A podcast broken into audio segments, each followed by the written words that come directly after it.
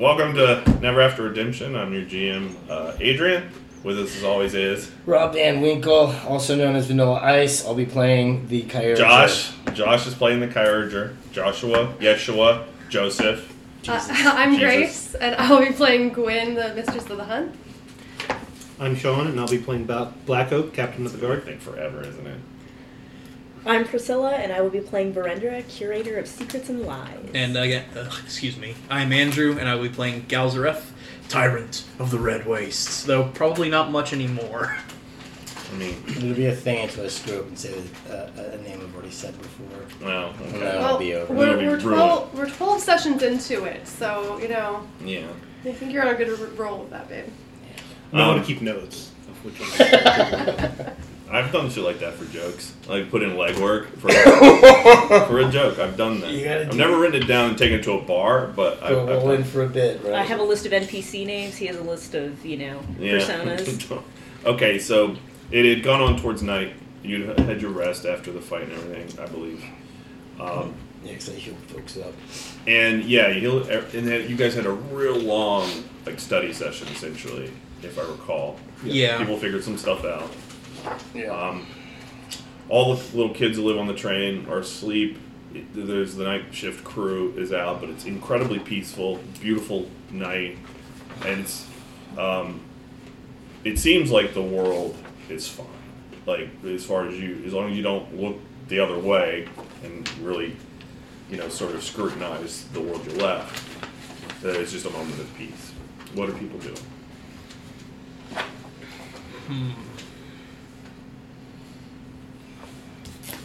Um, well, honestly, if we're going back to uh, the very first episode, I did comment all that time ago that I did miss the stars when I could see them. So I'm going to probably spend a lot of my time stargazing and just sort of wandering, uh, well, standing lost in thought and uh, appreciating the part of the world that we didn't fuck up. Yeah. You can give me a notice or a no. Sure. Looking up at the sky. Galzareth's probably anxiously pacing around the deck. um, yeah. Looking for some, something to do. Uh, the sailors give you a wide berth. Since you guys were in a fight together, there's a little bit more camaraderie, but you still sort of alienate them. And, and, you know, it's it's a a moonlit night, bright stars. So it's one of those. It's it's should be super dark, but you can see everything, and you got the white light of your. Yeah, I mean, you're wearing your helmet mostly, right? Yeah, I got the little blue flame lantern with me You now too. Oh yeah, you put it in a jar. Um, did you put punch holes in the top? I mean, No, No. it's fine. Uh, and you put a stick and a leaf to simulate its natural environment. no, because then it would be a moth, and we don't do moths here anymore. oh yeah, yeah, no moths. Fair. There's reason. Honestly, when I did that, I totally forgot about it. I, yeah, I, I figured. Grace likes moths. I do like moths. Moths and goats. A goat moth would be like, Oh my god, Yeah. Chupacabra and Mothman if they had a baby. yeah. Oh, that was a different campaign though. Um, Uh, eight on a notice. Okay. Looking at the sky.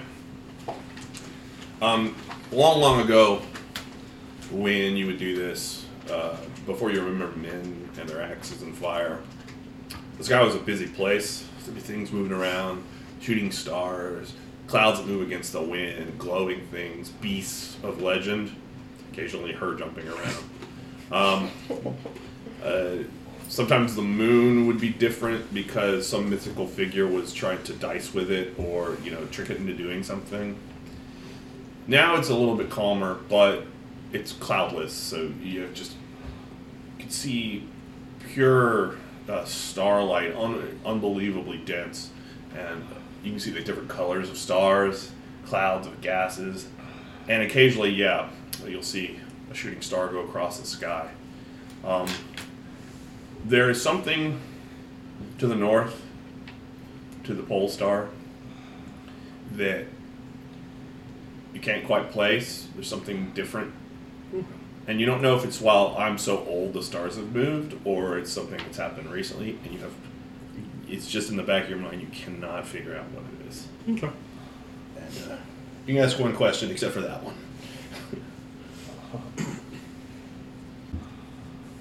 I'll take a fact. Okay. The the stars have definitely moved, and part of it is how old you are and how long things have been, but there's more uh, change up there than that would account for. Okay. Um, yeah, everybody has a peaceful night. If you're not doing anything else, I can just we'll just go to morning. Yeah, I'll just rest. Yeah, mostly dreamless, nothing crazy. Uh, Kyurger, you have a strange dream. Uh, I don't know if we never discussed whether you dreamt in uh, the labyrinth, well, but you do now. Yeah. And it's yeah, you're just wandering in the corridors of the labyrinth, but you're scared. Like you feel fear, Oh. and like you'll see your hand put to rest up against the wall, and it's just bare human arm. You're wearing rags. You're some man, like a, a farmer or something, and you're running from something that's dragging its hooks along the ground. And you wake up uh, a little bit afraid, but it's uh, very uh, seemed really real when you were having it. Huh. The day dawns. It's hot immediately and uh, the captain's you know yelling nautical things at the crew who uh, there's no wind so they got the sweeps the big oars he did some research. And, uh, and you can see the whole island of Eleutheria just there. You must have made some good time during the night or it's just how things work. It's beautiful like very uh, mountainous uh, a lot of different uh, geological features. You see ships sailing in and out uh, the small like shallow hulled coastal ships that the Eleutherians generally would have. Um, you see ships with sails or smoke from smoke fires, and in the di- like as you guys wake up and stir around, you hear like a doom, doom, doom. Like it, it's a little bit faint, but it's coming from the city. Um, Ulthar is at the helm. like, Good morning, everyone. Well, we'll be in port within the hour, and according to our plan, he looks at you. I assume you guys are all out. Um, we will be staying there for a while. I have a relationship, let's say, with the dock mistress there, and um, I will be speaking with her. He looks thoughtful. How do you all think you will be received by the Eleutherians? It was a point that I actually wanted to bring up. there is a better than not chance that we will be perceived as invaders, and I don't know how we want to proceed in that regard. I believe they were neutral.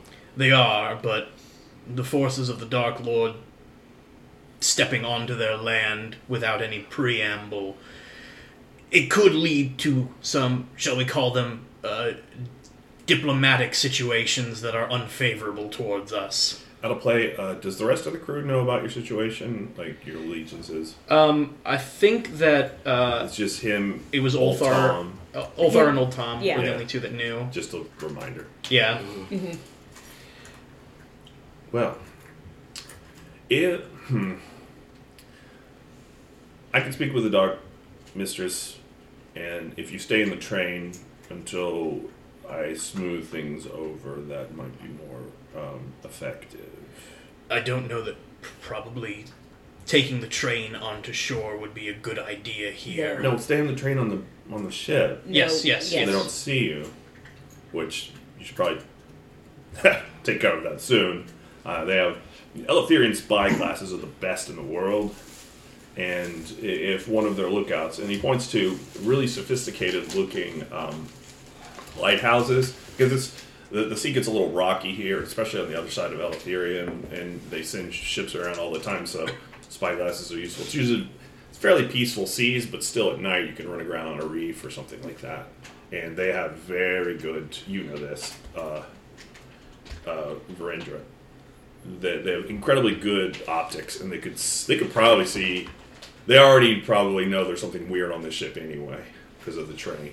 I will go ahead and head back to my portion of the train, and I'll tell Thrax to get underneath the train he was out on, and he just loves sticking it at, at the, the prow of the ship. It's you know, the lead spar, whatever it's called. It loves just perching on it, sometimes upside down. Uh, he's taken, it's taken to grabbing uh, some of the leaping fish that could go, you know, a good ways out of the water, and he just grab them and eat them. He tends to just eat their heads and drop the body, and, and you know, he has a problem. so give me a um. You can use your craft or argue. I use my craft. In the meantime, I can apprise other everyone else of Eleutherian customs so that we can do our best to blend in. Although I think for myself and Galzareth that will be next to impossible. Didn't you um didn't you meet with uh one of the merchants from Eleutheria when we were back in Absolutely, port? yes. Do you think that they have enough sway that we might be able to negotiate or massage something Yes. that Twelve. She comes from one of the wealthiest merchant families, absolutely. And I believe AO, I think her name was. Yes, um, and I do have a scroll of recommendation, a scroll from her, as well. Um, I can give that to the captain to that's what I would suggest. Um, pers- uh, persuade the dock mistress of our intentions. you um, in dealing with this creature with craft, you know, it, it responds to specific touches. It has a little stubby antenna.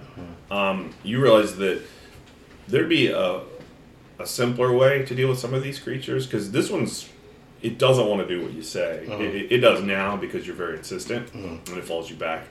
But like if you like had a, a I guess you would call it like a discipline wand made out of something that wouldn't just be you know, a piece of wood, it- uh-huh. like a creature uh-huh. that could produce uh, smells that would communicate with, and it could be a, it'd be a Swiss Army knife for all of these creatures because you could just do, do different settings on it. Like you squeeze the grub in a certain spot, it squirts out different smells, you know, and it makes them behave in certain ways. He's, se- he, he's, working- tell, he's telling you to snap into a Slim Jim. I'll start Really really not. that. That's what I'll do then. I'll go in there and Okay, that's craft. You have plenty of uh, raw materials here. In fact, we don't have to detail it too much because because of the Book of the Flesh and all the stuff that you've done.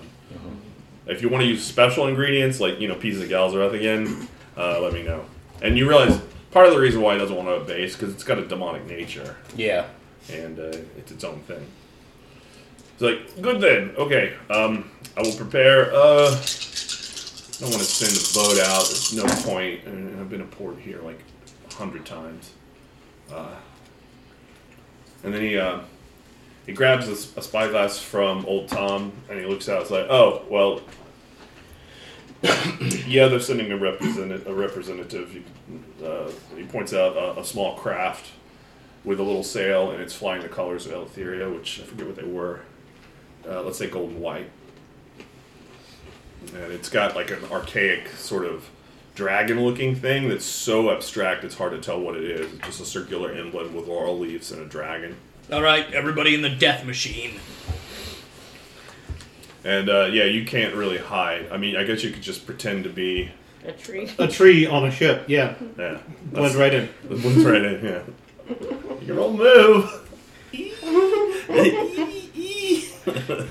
like, it's like every time I hide as Thibodeau, like I know it's a visual joke; it won't translate, but anyway. So you guys uh, head in. Um, what'd you get on your? 18. Did you get better on? You got twelve. Yeah, we'll do with an eighteen. So this is going to take a while. You get some of the uh, substrate, and uh, you do base it on uh, weirdly on uh, you get a, a willow stick that um, the pale one. She had some like really primitive supplies, and you've done this before, where you put something on a rack to help let it grow a certain way Yeah. and this and, and you like engender a little colony of grubs to sort of swarm like spinning like dark silk around it all the way up. And then they'll proceed to devour each other until the largest is left until to take up all, the whole space. And it has a silk coating like a elongated cocoon and just put it on a shelf. It'll be a day or so before it comes to fruition. Uh, I'm going to sit down in my in my cabin. I'm going to sit down below the window and use like a glass or whatever's around to try and hear better what's going on out there. well you can open the window Oh yeah, because if I winter, I'm just going to do that and just try and eavesdrop. notice sound base Um, I'm gonna go back with um, Lena and Tall um, in their cabin, and I'm going to inform them that we are going to be docking soon. And I'm going to open the window and let them look out and watch, and start randomly quizzing them on history of Eleutheria that we've gone over. That's a no. Uh, go ahead and roll that. Uh, Lena's like, oh, we can go, right? We can. I want to see it. Yeah, we're heading there now. Tall's a little recalcitrant. He's a little uh, scared, a little, little bit fearful, or just anxious. 14 on the notice. You hear that little craft dock pretty quickly, and the sound of a, one of those uh, rope ladders being sent down, somebody climbing aboard. And then uh, you really don't even have to be particularly perceptive for this, but uh, Ulthar begins to just an ocean of bullshit of pleasantries and like, oh, how are the winds, and the person on who he's talking to sounds like an older man. It's hard to tell. It's all business. It's like, what, what's your purpose here? And, he, uh, the, the the old man like, you know, already says the name of the craft. It's like a, a, a merchant, a two master, you know, out of. He says, "Oh God, what was the name of the city that you guys, you guys Greyport? out of Greyport, and uh, and then there's a pause. You hear right. This is what you really need to, to have high perceptive to hear. You hear him writing down something for a long time, and then the man pauses and says, "And uh, your cargo." And then there's just a real pregnant, awkward pause. Right. Well, I'm afraid my cargo is of a sensitive nature, and I would like to speak to the harbor mistress directly about that. The old, and the old man says, "We have no record of this. Um, if you will not uh, disgorge contents of your cargo, you will not be allowed to dock." Ah. Well, that does present a problem. And then he just hems and haws. I guess I should roll for him. I guess the monster baiting. By the way, sorry for making you like uh, role play an entire conversation both sides. I hate doing it. I'm sorry. It happened. Um, so yeah, the the the representative is just not budging, and then Ulthar excuses himself, and you hear him tramp, tramping around, comes aboard the train, and he's I guess everybody's in their disparate cabins and such, Yeah. and he just he comes through the, the front, and uh, he'll come to you first, I think, Yeah. and he's like, yeah, uh, he's not I, yeah, I can hear. Well, what what shall we do? this is an unusual situation. Uh, we have n- technically no cargo whatsoever uh, because we were going to get some, and then some things happened at the Greyport. How much cargo do you need? We don't. I just need a, a plausible lie here. um, he was eyeing the train the entire time. Uh, just tell him you had cargo. Look, point out the damage on the top of the ship, and note that it was taken. Hmm. There was a fierce fight. It was taken from you from raiders from the sky. Mm. And You can all hear what's going on. There's no secrets on the train. I'll, You're talking to the wrong person, Captain. Uh, yes, I'm not the curator of secrets and lies, which I feel like you need, but you also need answers fast. You heard. Obviously, you heard that. Just give him the piece of paper. Y- He can. It might cause some bit of a stir, but if they're not going to let us into port any other way, You give hear him the uh, writ. from the outside. I'll let this ride, Quinn. Uh, you hear a, a sharp intake of breath from the man who's to like, you know, you're going straight into port. He's on the uh, port side, and he um, sharp intake of breath is like, oh my, something. He's seen something or noticed something. Uh, he's definitely noticed something. I don't know what. probably the horses. Oh, yeah. All right, I'm about you know, I'm about ten seconds from stepping off and dealing with this myself. So, if anyone has a better idea, I suggest they get to it. Ulthar, Yes. what what do you suggest? What is what is the dockmaster requiring for entry We have to have a, our manifest. of the, the contents on the ship? Mm-hmm. Um, and so Can you whip that up real quick? I can write up a Go go go go go. He, Okay. he's actually doing finger guns, which has no cultural cognate, but he's doing it anyway. Okay, what would it take me to write up a manifest? um, what was that note you got on the uh, for to instructing the kids? Um, Hidden Secrets of Ur. No, you just rolled a roll. Oh, I it was uh, 17 raw.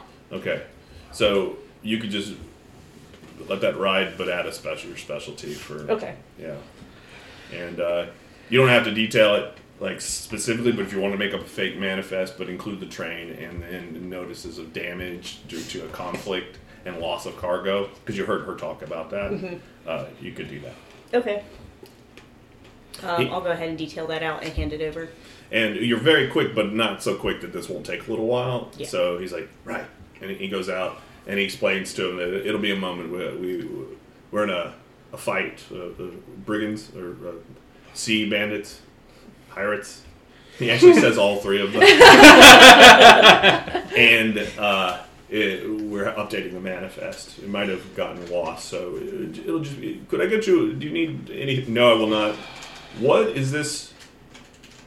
He leans at you. Now you're. It's straining your ability to hear him, Gwen. He Yeah. leans as what? Are these? This is the insignia of the Dark Lord. He's like, oh yes. Well, that's part of the. Uh, you know this.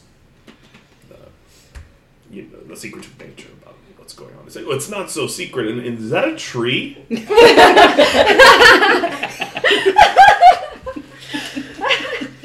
And, he, and, and he's like, "What? What is going on with this vessel? Do you move at all? Uh, uh, uh, uh, No, okay. You have a face. it's not visible above the thing. well, I mean, you can easily make it hard to see if you want, but it, it, it, a, a tree man or a tree on the ship is a lateral shift in weirdness. It's I feel like it's at least slightly not, vertical. maybe, yeah. All right. Well, this is gonna take a little while. And I'm Sorry. Kelzareth's in a mood. It's the last healthy uh, tree before the mist took all of the vegetation. We brought it here to preserve it. Well, also Uh, the merchant, so- the, the merchant patriarch family has a lot of really interesting requests that they need to fulfill, and maybe they want it for their garden. Exactly. It's good. And then the old man's just sort of muttering to himself. You can sneak a peek at him. He, he's a, a tall, uh, older man, but he seems to be like in, he- close cropped hair, very uh, good condition, like uh, healthy, uh, wearing the gold and white of Eleutherian like state institution. You know, the harbor. Everything's very official there, even in these chaotic times. Yeah. Uh, and he's got the insignia of his rank. He's got a ledger. He's wearing sandals like they tend to do. And uh, the, the garment he's wearing, it's not a toga exactly, but it's very flowing and white. That It's hot here most of the time, and the winters are just, just get kind of rainy. Um, so, and y- everybody's noticing like the it's, it's even warmer as you get closer to Eleutheria.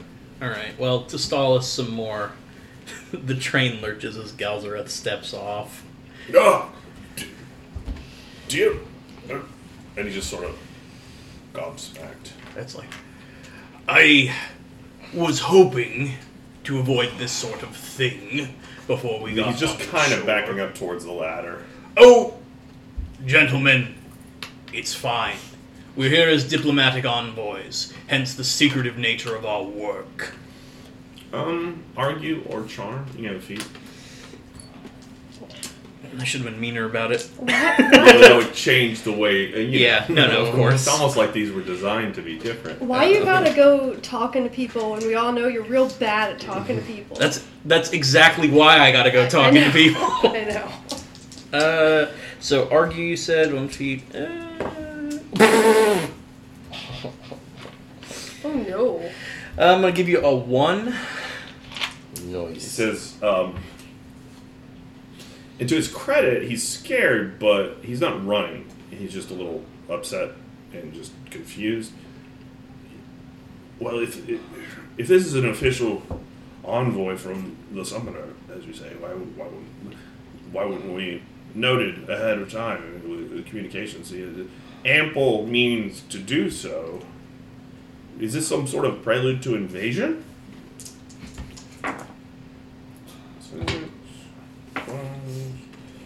That's uh, Sorry. No, you're good. That's 15, so that's uh, two stress. Okay, I'll take it. It's easy. Good thing I, the rules are updated. Yes. So it's Uh, like- 15 stress. All right, well, I'll be in new character sheet land, guys. um, no, um, I'll, I'll say, uh, I'll say,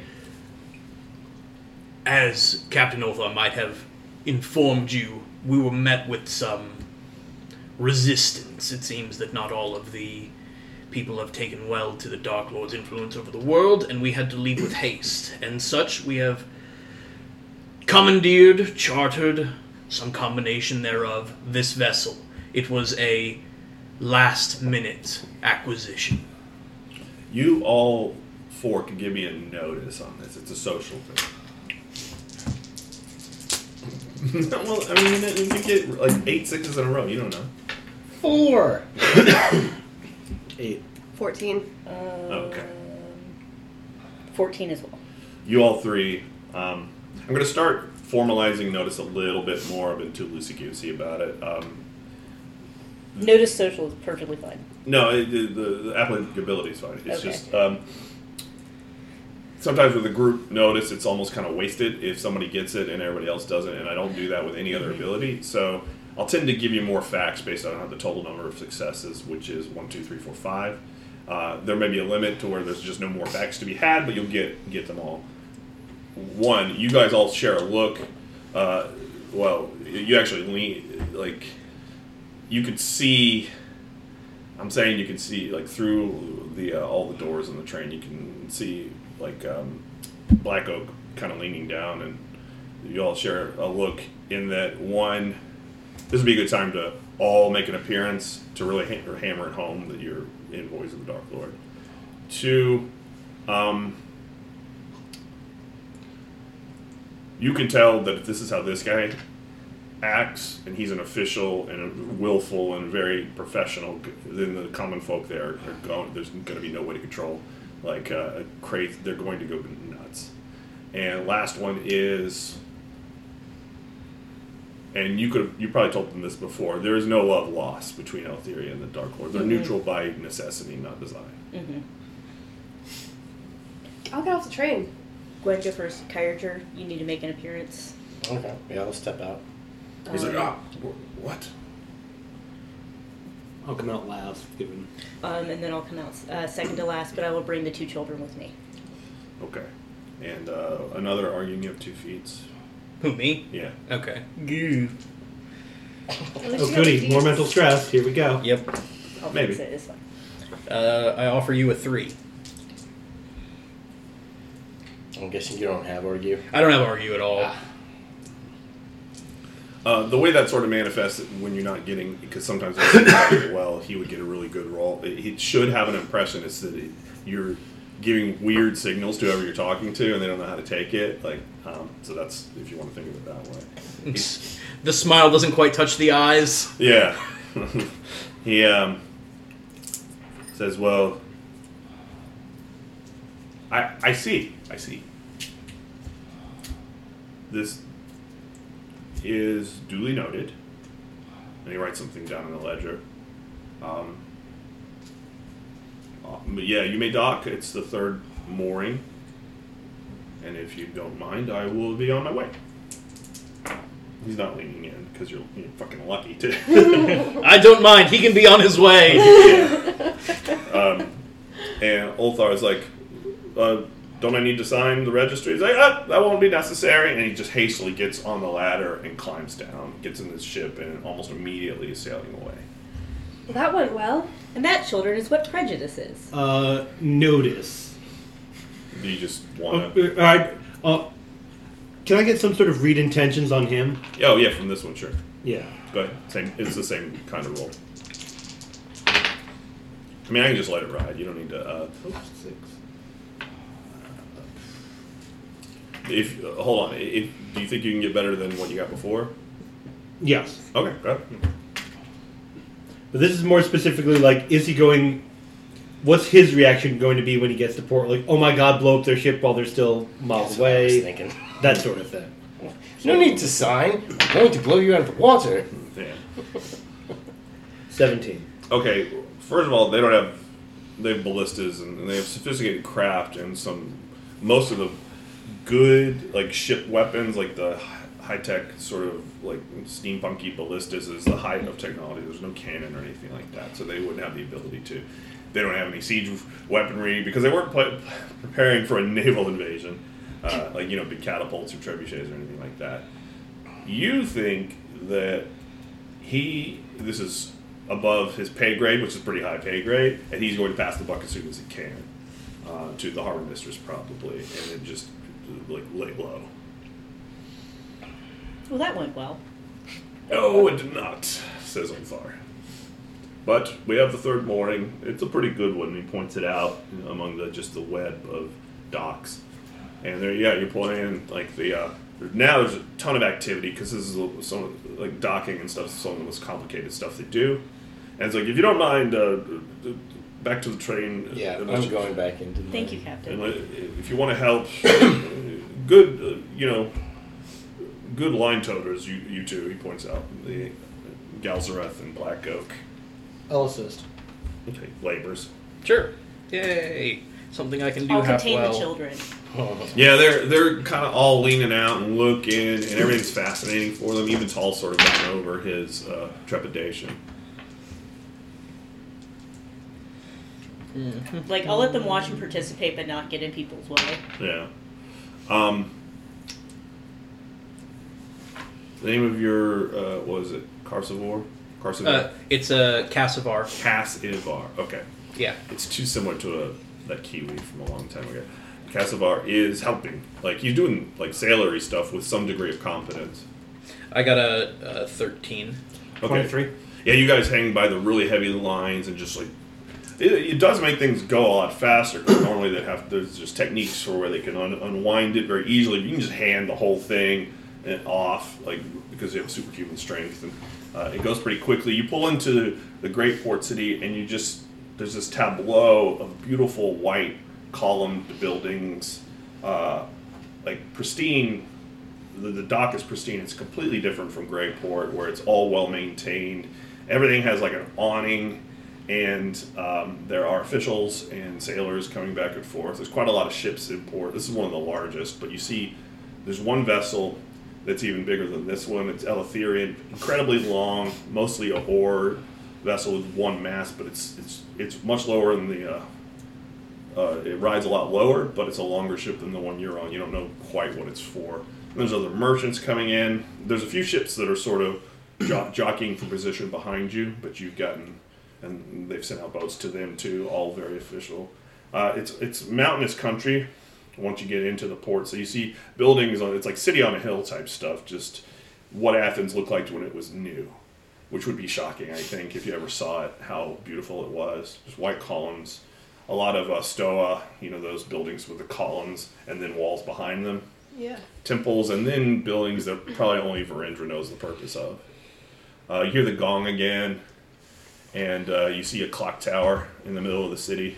Sort of a has pride of place because you cl- like, clockwork and stuff is the height of technology essentially, and uh, it signaling the hour of the day, which is uh, mid morning. There's a like the ship lurches to the side, and uh, quite a few of the lines are used to sort of hold down the uh, train a little bit while you dock because it's always an issue, and the lines that go over its connections are just to keep it from moving while you're at sea. But it's not the most stable thing, and actually lists, and you hear a, a few wet sounds from your uh, as like fleshy things fall to the ground and crawl away. Um, and then everything gets a bit shadier as you come into a dock, and it all has eaves and roofs on it, and sort of sh- uh, the ship's riding higher, but it's uh, a little cooler and more pleasant. You hear sounds of gulls and all the normal uh, sort of dock uh, sonic, you know, scape, soundscape. Um, while you're doing this, uh, you two on the deck, you could, if you turn to look, the ship's in the way, but you can see back towards the continent, and yeah, the just the red mist. It's palpably, it almost looks solid, uh, rising over the continent and disappearing into the sky. Uh, it dominates the, the sky. There's no way anyone can ignore it. and uh, Ulthar and Old Tom come to you. They he now Ulthar is wearing a really official, like full dress, uh, military esque uniform, probably of his own design because you know he's a free trader. Well, we're off to do this. If you hear yelling from that building, he points to a, a, a low columned building like on, on the uh, shore uh, past the docks. Unlike the other harbor master's building, it's a good ways away. You know, and uh, you see marbled steps and uh, perfectly paved roads and a building just sitting there. Uh, if you hear that, um, feel free to lend a hand. but we're off. And he salutes and heads out. Virendra will hand him the manifest paperwork. Oh, he's like, ah, yes, of course. He looks it over. and It's like, well, that's just a lie. I trust your judgment here, and uh, and he heads out. Uh, you immediately gather a crowd. Um, other vessels dock, some are leaving, but they're sailors and tradesmen and just regular people coming up and down the vessels, and a crowd gathers at the entrance to the main dock where you're at. They're all talking, and uh, you can see the uh, the guardsmen for the docks. They're wearing uh, the white and gold as well, but they have uh, gold colored helmets, probably bronze or just uh, steel with a bronze cast to them, uh, with spears. Just nowhere near the level of panic as you left Greyport. but there's just a lot of looky loos. it's not a mob, but it is a crowd. Galzareth, I know how much you love having heated conversations at docks. There's an opportunity for you. I'm good.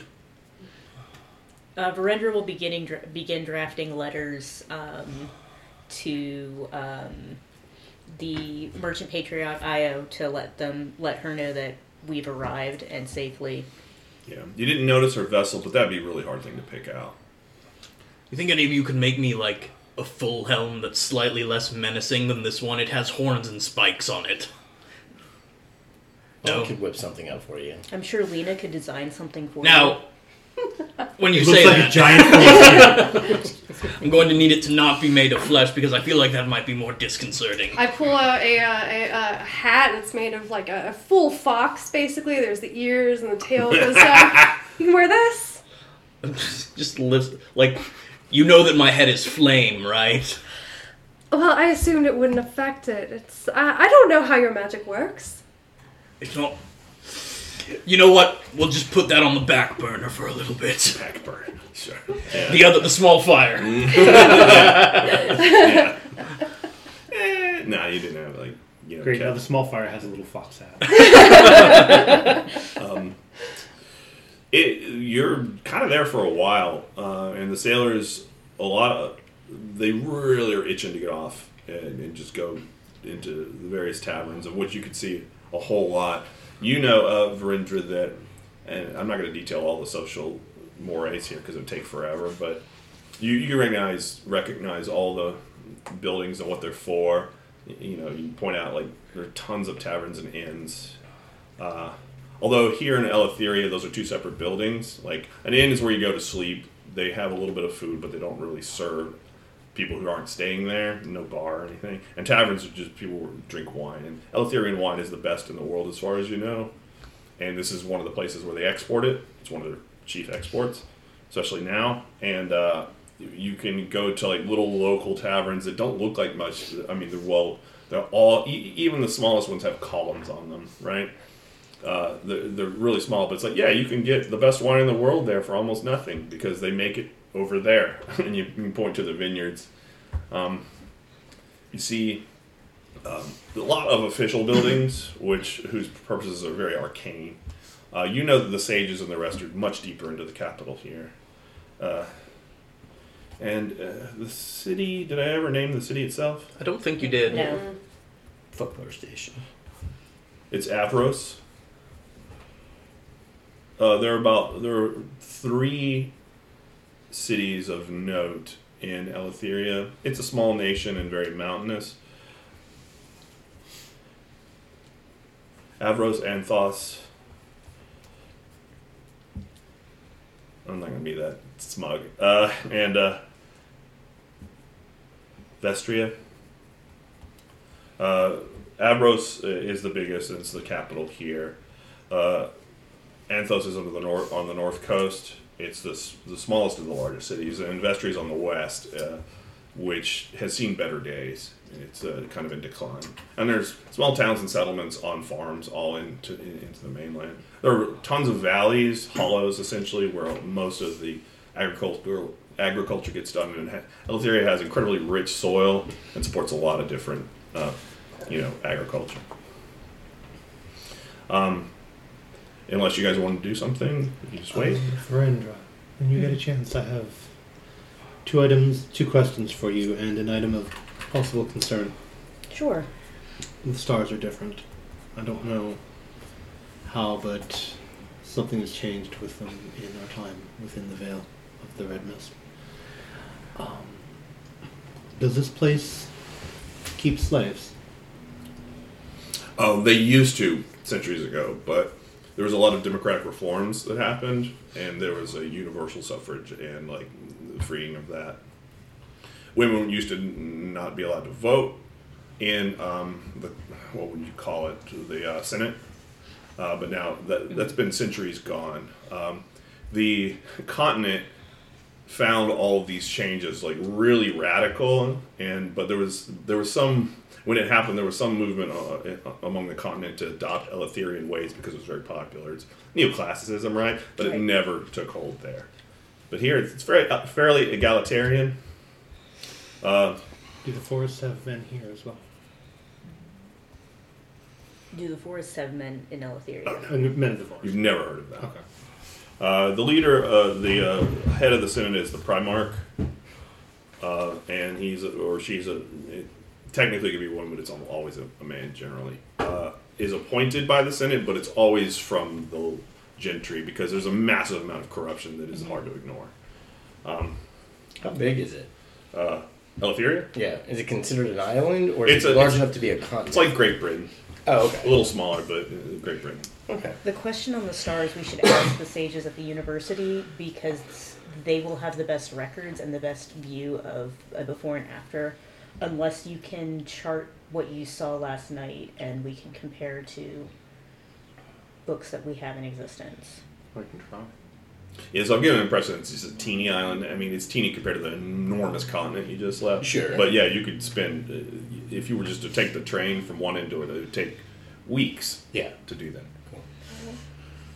I wonder if they brokered a deal with this summoner to prevent anything that he did upon his victory from imposing upon their lands. Probably not. Um, Uh, you can give me a no roll. as Just well say- you know, the uh, the summoner doesn't exactly have a naval force. He's got his But flying crow bastards. But Also, as far as we understand, this he didn't anticipate the Red Sun, no, no, there's a lot that uh, but maybe.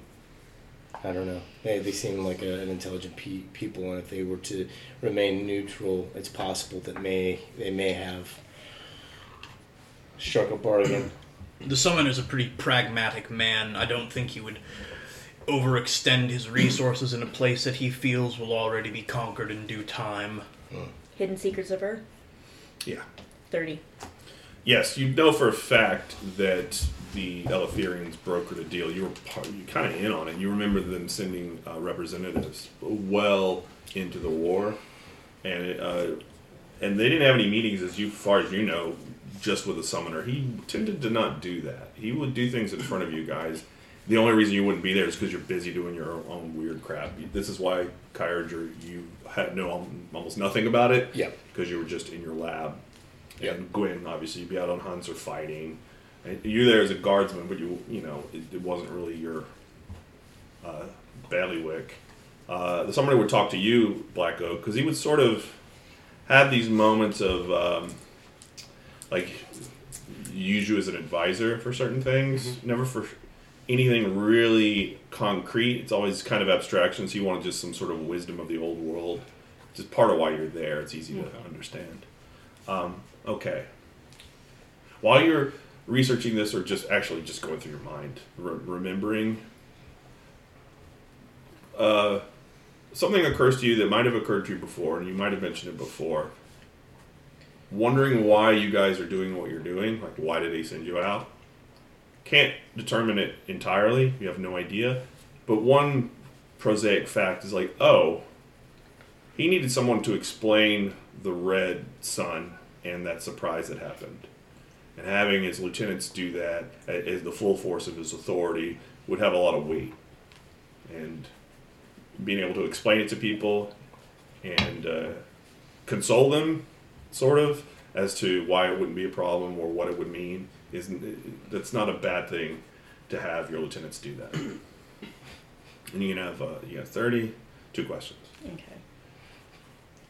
You're all uh, just busy, uh, I assume, in the uh, train mostly. Yeah. Yes. Yeah. Yeah, you can hear the crowd. It's getting pretty loud out there um, as the morning wears on. You hear other ships docking. Um, the sailors are all, they're just as loud. On, the ones on the, uh, the triptych are talking about what they're going to do in town. The, there are brothels that are legal, uh, which are as bureaucratically uh, administrated as any official uh, sort of governmental like bureau, really.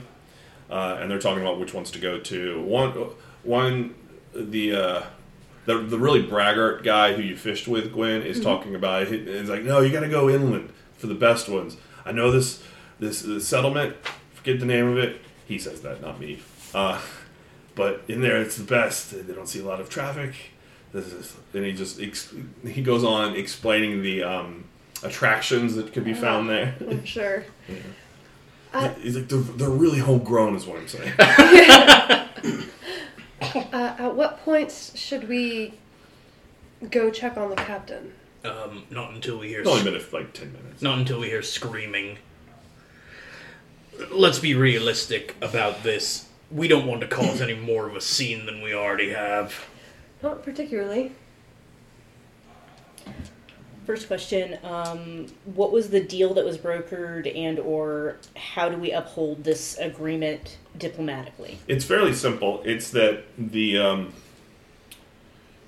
well, before you knew that, well, before the Red Sun happened, it was, hey, uh, the Summoner is going to control the entire continent, the eastern continent, and uh, will be allowed to remain neutral.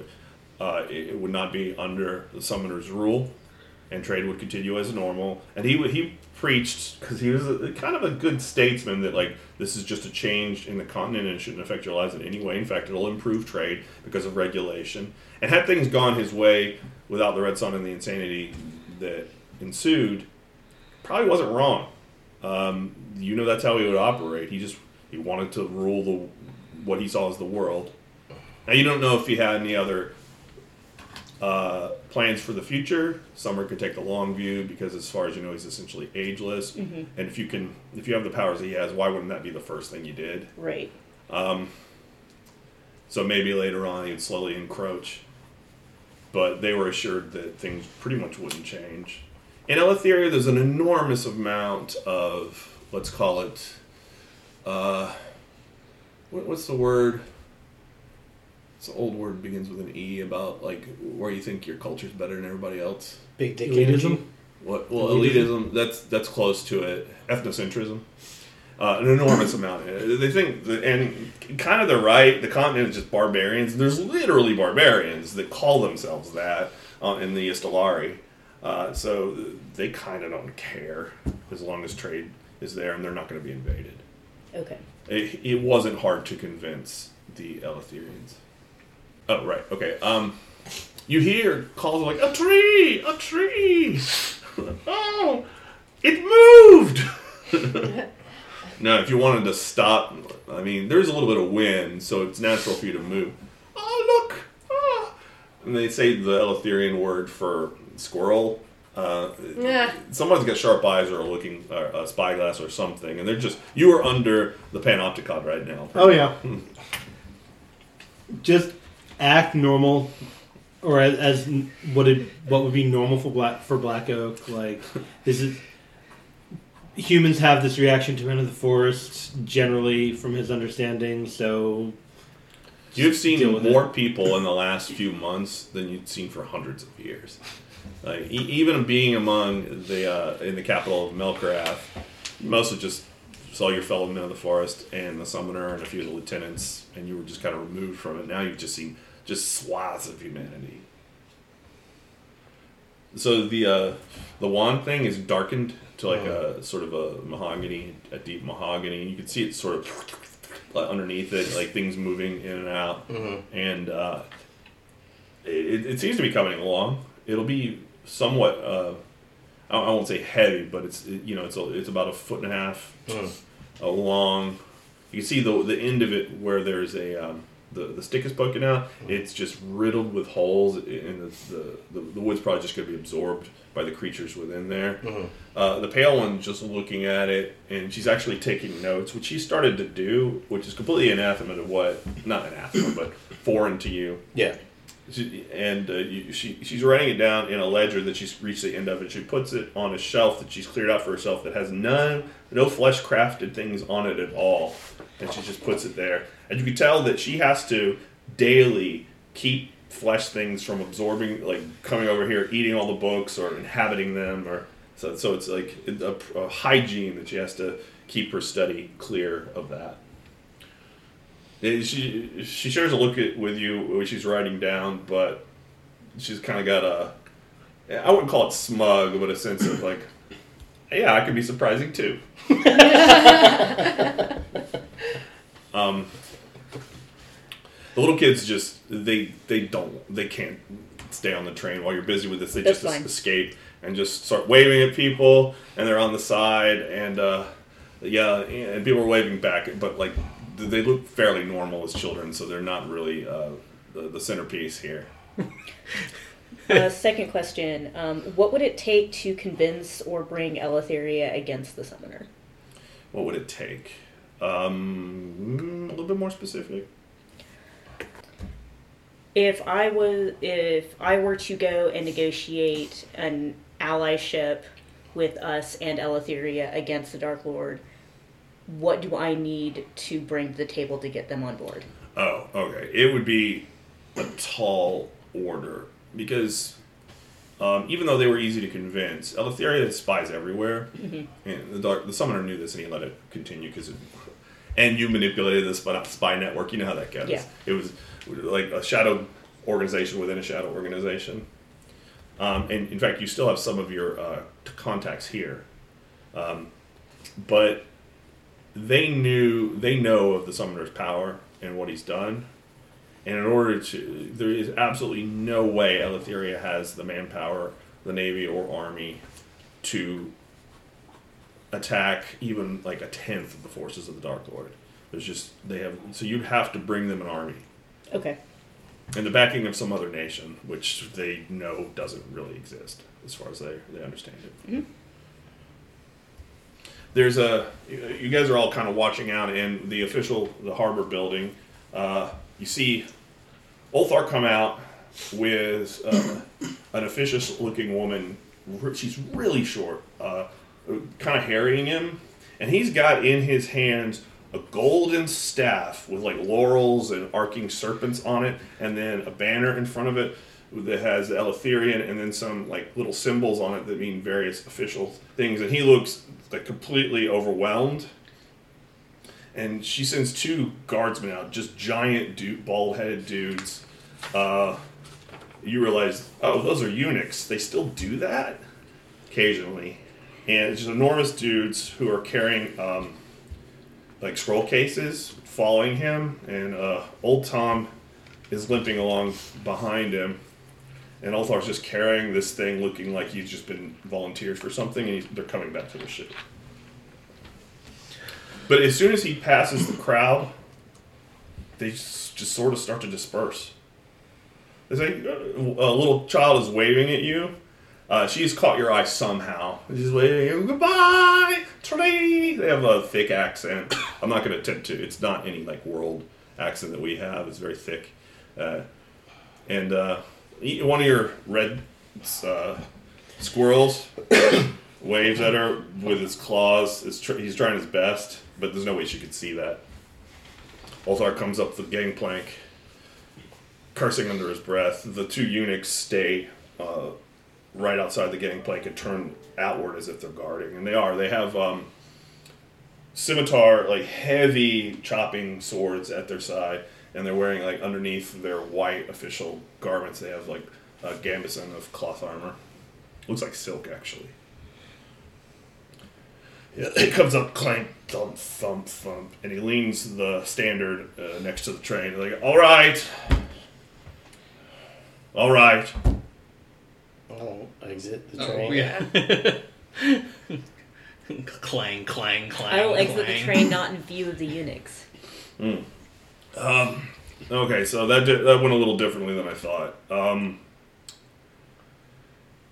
apparently, someone in higher up had gotten word that d- you were doing what you're doing. I mean, doing what you're doing, not you know what I mean.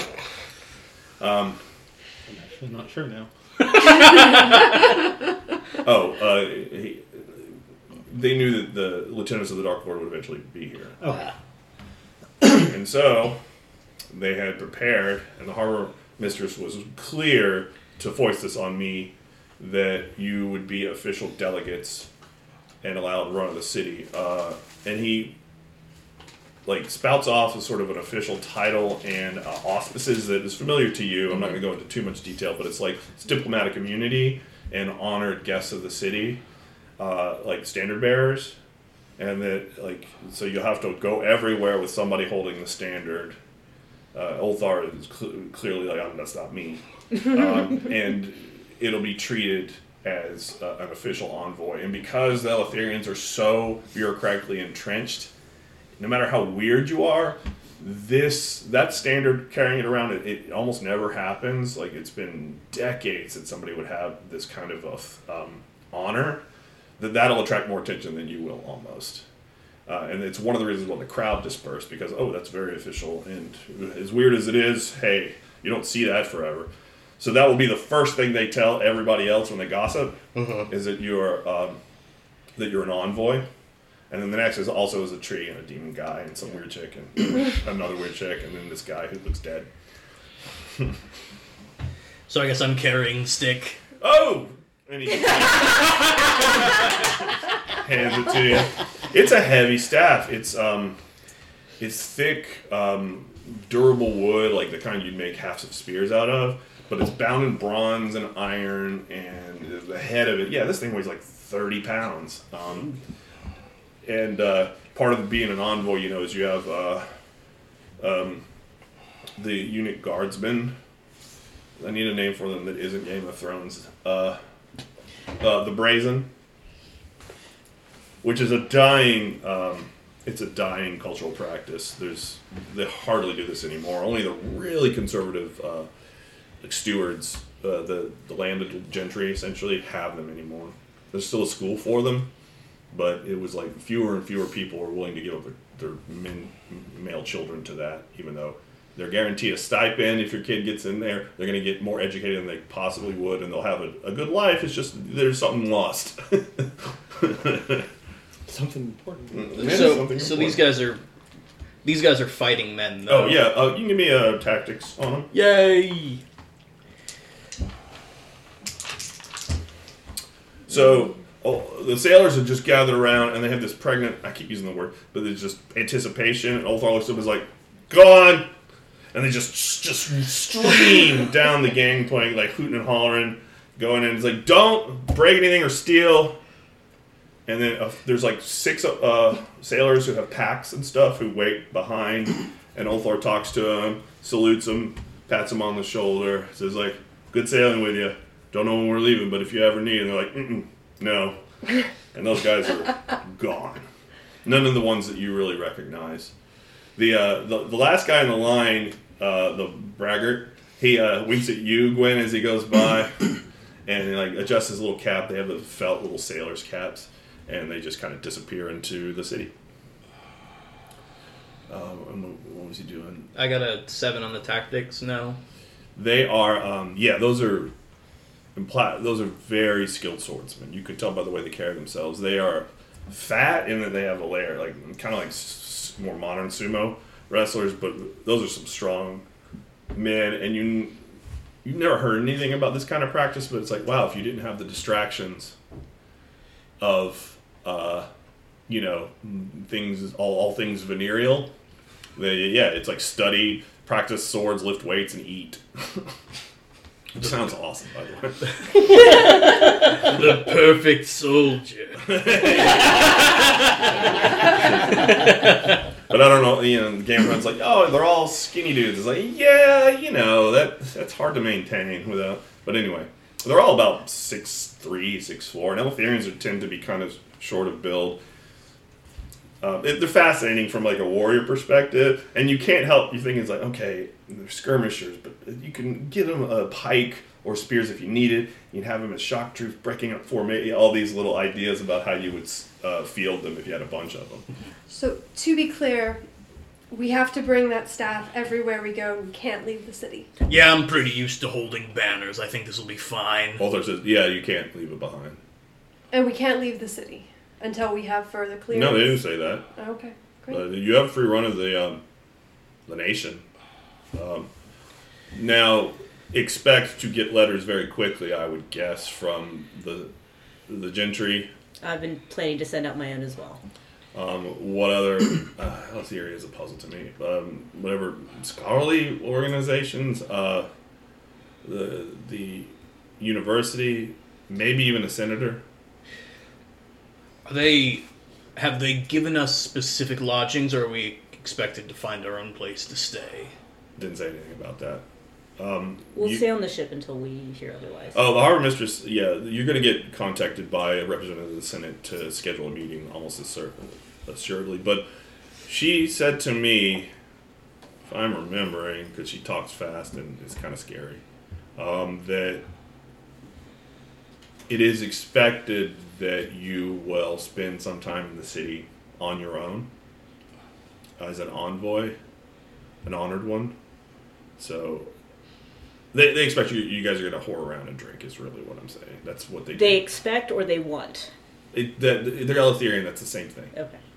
And that, that's kind of racist what he said, but he's 100 percent That is I not why I'm not. exist for a reason, right? That is why I'm not disputing it. These men, they, they do not partake of our whores. Mm-hmm. Is grave insults. Great insult.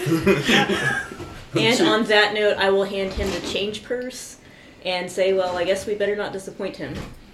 Her. oh, is this the money that you were gonna give?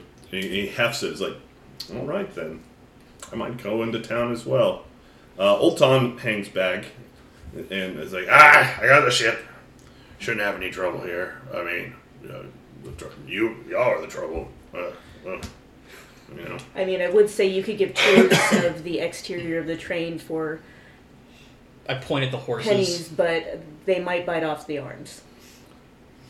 I would rather lose my uh, good leg than do that. But thank you, mistress. Uh, and his good leg doesn't look all that good either. I mean, you know. Is Old Tom the one that was in the crow's nest? No, that's uh, forget Or his leave. Orly. Orly. That's right, Orly. Orly's a lot younger. I mean, he's middle aged, but uh, Old Tom is just just alarmingly old to still be doing this job. It's all he's ever known.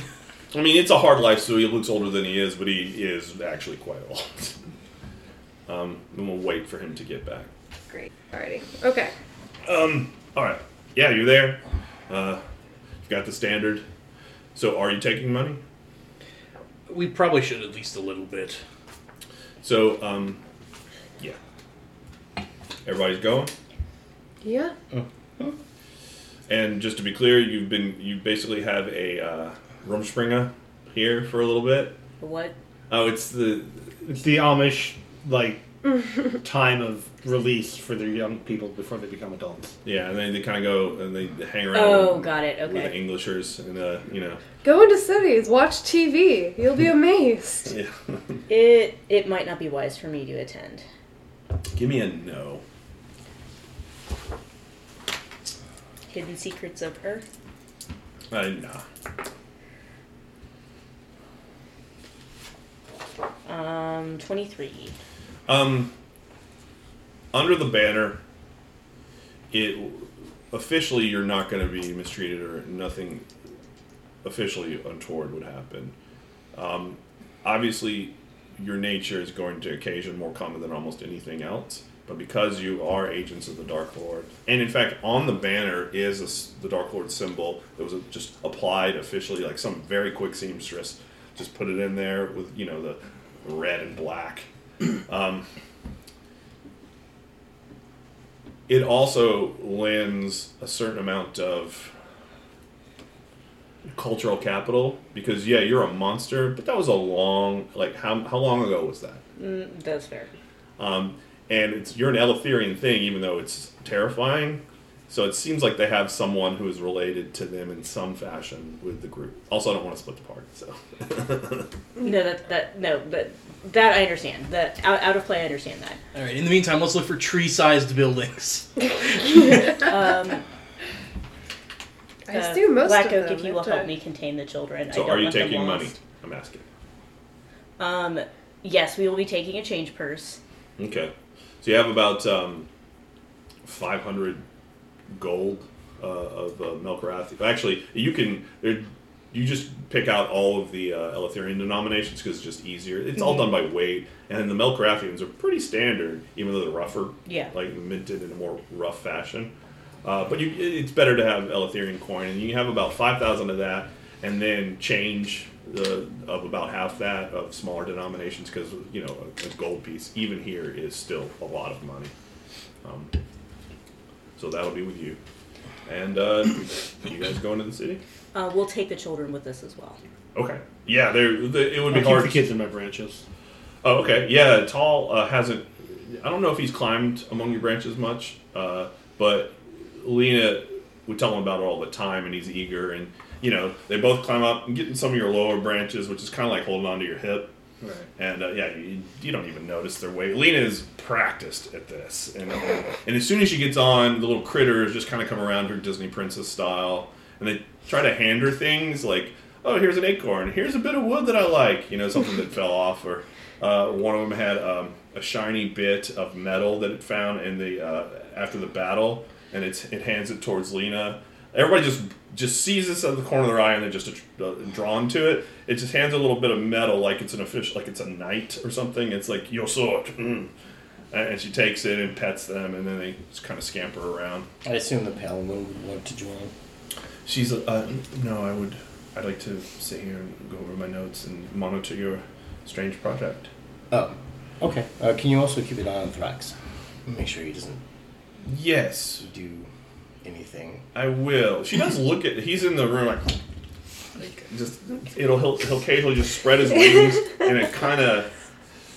This is very specific, but you ever seen a guy on a plane take off his shoes and then Yeah. just kind of like rub his toes on each other? and Really Yes. obnoxious. See, he's doing the version of that but with gross chitinous wings and demonic like insect face with human eyes on the inside of it. That'll teach you to make a pet out of me.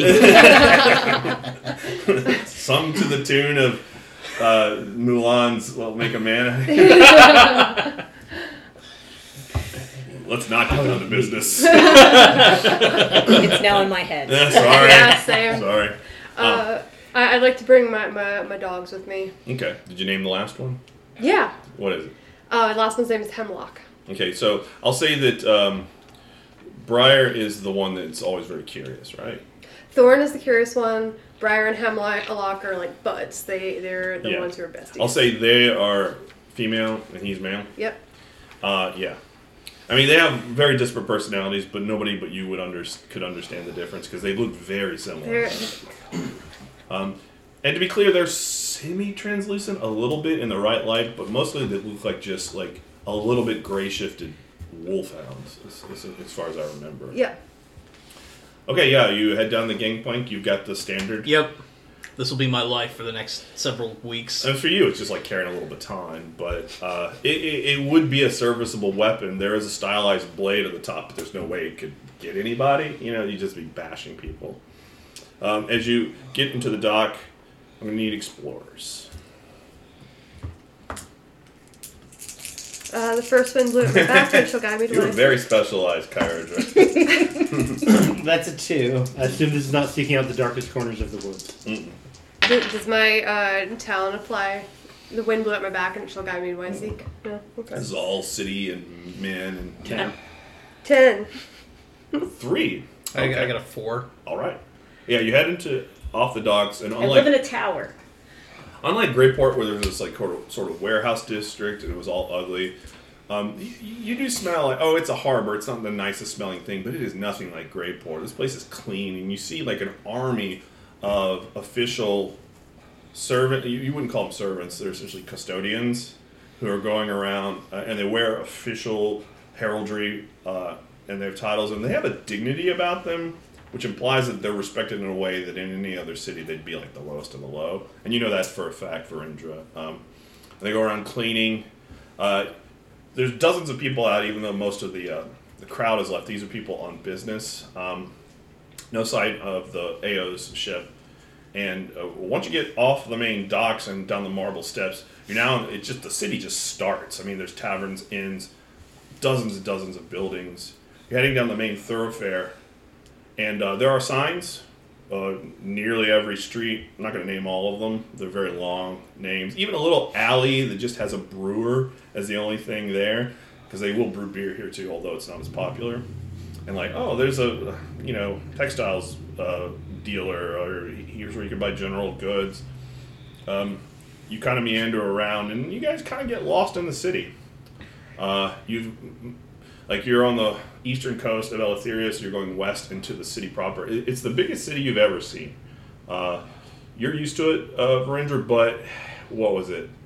Probably a couple hundred years, and it's gotten even more built up. But you can give me a. Uh, an, I don't want to keep. Uh, well, you don't mind rolling no rolls. I don't. No. I don't matter. So go ahead. Not a secrets are.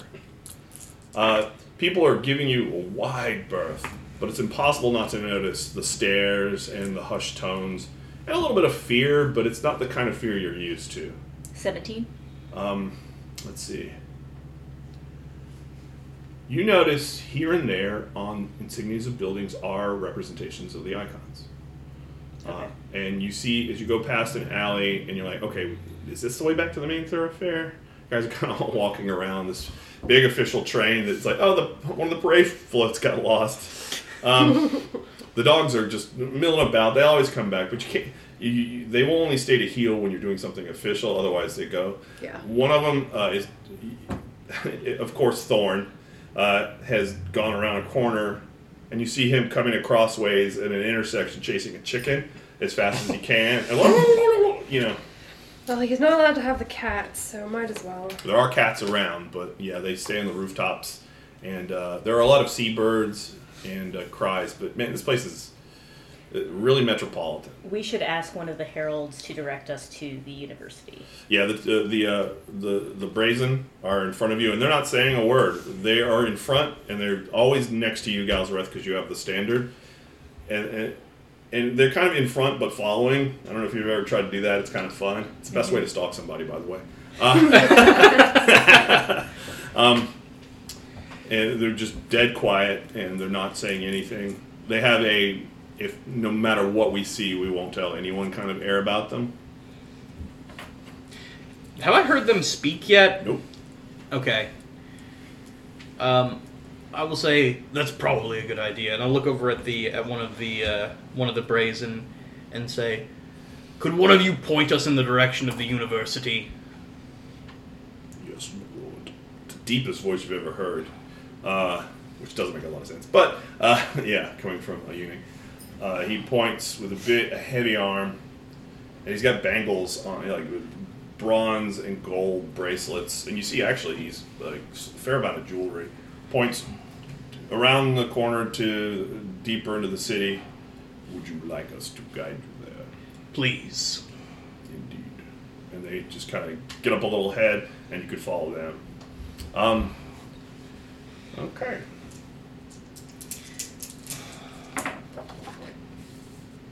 Lena, you can pick the restaurant where we eat lunch. I hope everybody likes chicken tendies and chalky milk.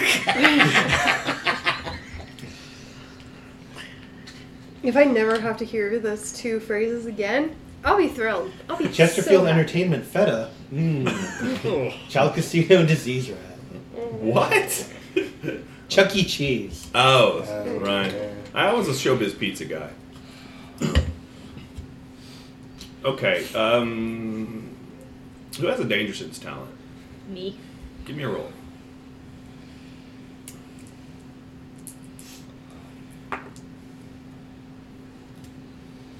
Fifteen.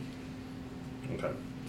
As you make your way through, and and um, the um, the brazen who is leading you uh, will occasionally point out very discreetly, uh, like, ah, that is an uh, official uh, five leaf uh, brothel. Five is out of five, you know. And he points to a building. It's multiple stories and columns, and um, you notice uh, what's your ba- uh, Gordon, What's your baseline uh, notice? Six. Yeah, you notice as you go past it that the columns that support the top roof, they don't actually connect with the top of the roof. But but they're not a facade. It's clearly solid columns, and you don't know how it supports the building. There's an uh, you know there's walls behind it, but they look inadequate. And um, that previous no roll that you got, Varendra, yeah, the architecture is subtly different in a way that you can't quite define. Um, so that brazen, he's directing you. He, he says his name is Ive, uh, and he introduces Ankh as his uh, compatriot here. They're both almost identical. They look like brothers. Like Ankh's a little bit darker, but that's about it. Um, it would be a long walk. Do you not wish to rest from your journey? What time of day is it? It's now about noon. By rest from your journey, does he mean like, yeah, go have some fun in the brothel, or does he mean like actually rest? Because he just pointed out a brothel, so. Uh, give me a no. Actually, this is tough for you. Um, do I detect a uh, a hint of uh, danger under his voice, like a, Um, a you veiled may threat or something? Um, Verinder, you don't know, but you think you're being followed. Uh, you can't tell by whom or what. You, you just your paranoia. Your Okay. snakes are you know, moving around a little. I assume you. Does your veil cover everything? No, it's just the eyes. So okay, is- yeah, yeah. Does, does a lot of work for you. Uh, Uh, four on my uh, no. I got a six on the notice. no, no. Okay. Um, you don't know what the hell he means. It's kind of like, what, is he implying something? Um, I'll ask the brazen. Um, i- is this location uh, appropriate for children? And can we find um, refreshments for lunch? Ah, yes. You want one of the gold leaf taverns then? Then let's go there. And uh, he nods to his friend who has identical voice, so it's kind of hard to tell who's talking. And they lead you. Uh, it's like the opposite direction of where you're going, but it's not far away. You go past some streets. Uh, there's a really sharp smell of a, a tanner's nearby, which isn't pleasant at all. And you see uh, it opens up into like a village square. You pass smaller or village square, a town, a city square, uh, really a circle with statuary in the center and a little public garden with wrought iron fencing, which is a little bit new. They didn't. Uh, they had iron, of course. They had steel, but they kept with the old traditions, and that's part of what you're noticing about the architecture being a little different. Okay. Uh, and around it are merchant stalls hawking wares from all over the continent and Eleutheria. Um, just almost anything. There's there's an armorer. There are people selling unguents and medicines. Uh, lots of textiles and food. Uh, the dogs just start barking and kind of milling around. Uh, Briar has got like an apple core some, from somewhere and just kind of gnawing on it. You see a few children point out, and their parents just kind of push their hands down. Um, a lot of men and women are out, uh, old and young, lots of children. Like Laura, uh, Lena, just because she's so she's such a Pollyanna, really, is just waving at everyone. Waves at a little kid who waves back. Um, there's clearly very rich family uh, is in the middle uh, near the statuary. It's uh, they're wearing they're not wearing the official garb. It's a lot of purples and reds, incredibly rich looking, and they have two sons who are twins, and one of them has a a strange creature on its shoulder you've never seen before. It's looks like a little man with fur and a long tail, with little hands that are eating a piece of like yellow fruit, and it's just looking around with this intelligence in its eyes. And you've never you- you've heard of these? They're from the jungles far to the south on the continent, like thousands of leagues away. And it's just it's on a little golden leash, but it seems to be behaving itself, and it's just occasionally will like poke at her at his hair a little bit and like you know trying to find uh, it's a monkey um, Monkey, monkey, monkey, monkey. uh, it's got golden bronze fur uh, and it, it's kind of adorable in its own way uh, you've never seen anything like that Kyrager and the dogs are just wrapped Uh, Virendra will catch Gwen's eye and give her a warning look. I'm gonna off limits to all my dogs. okay uh, dominate is what you do you use that I don't use. I have what do you usually use I use RU. with okay go ahead yeah.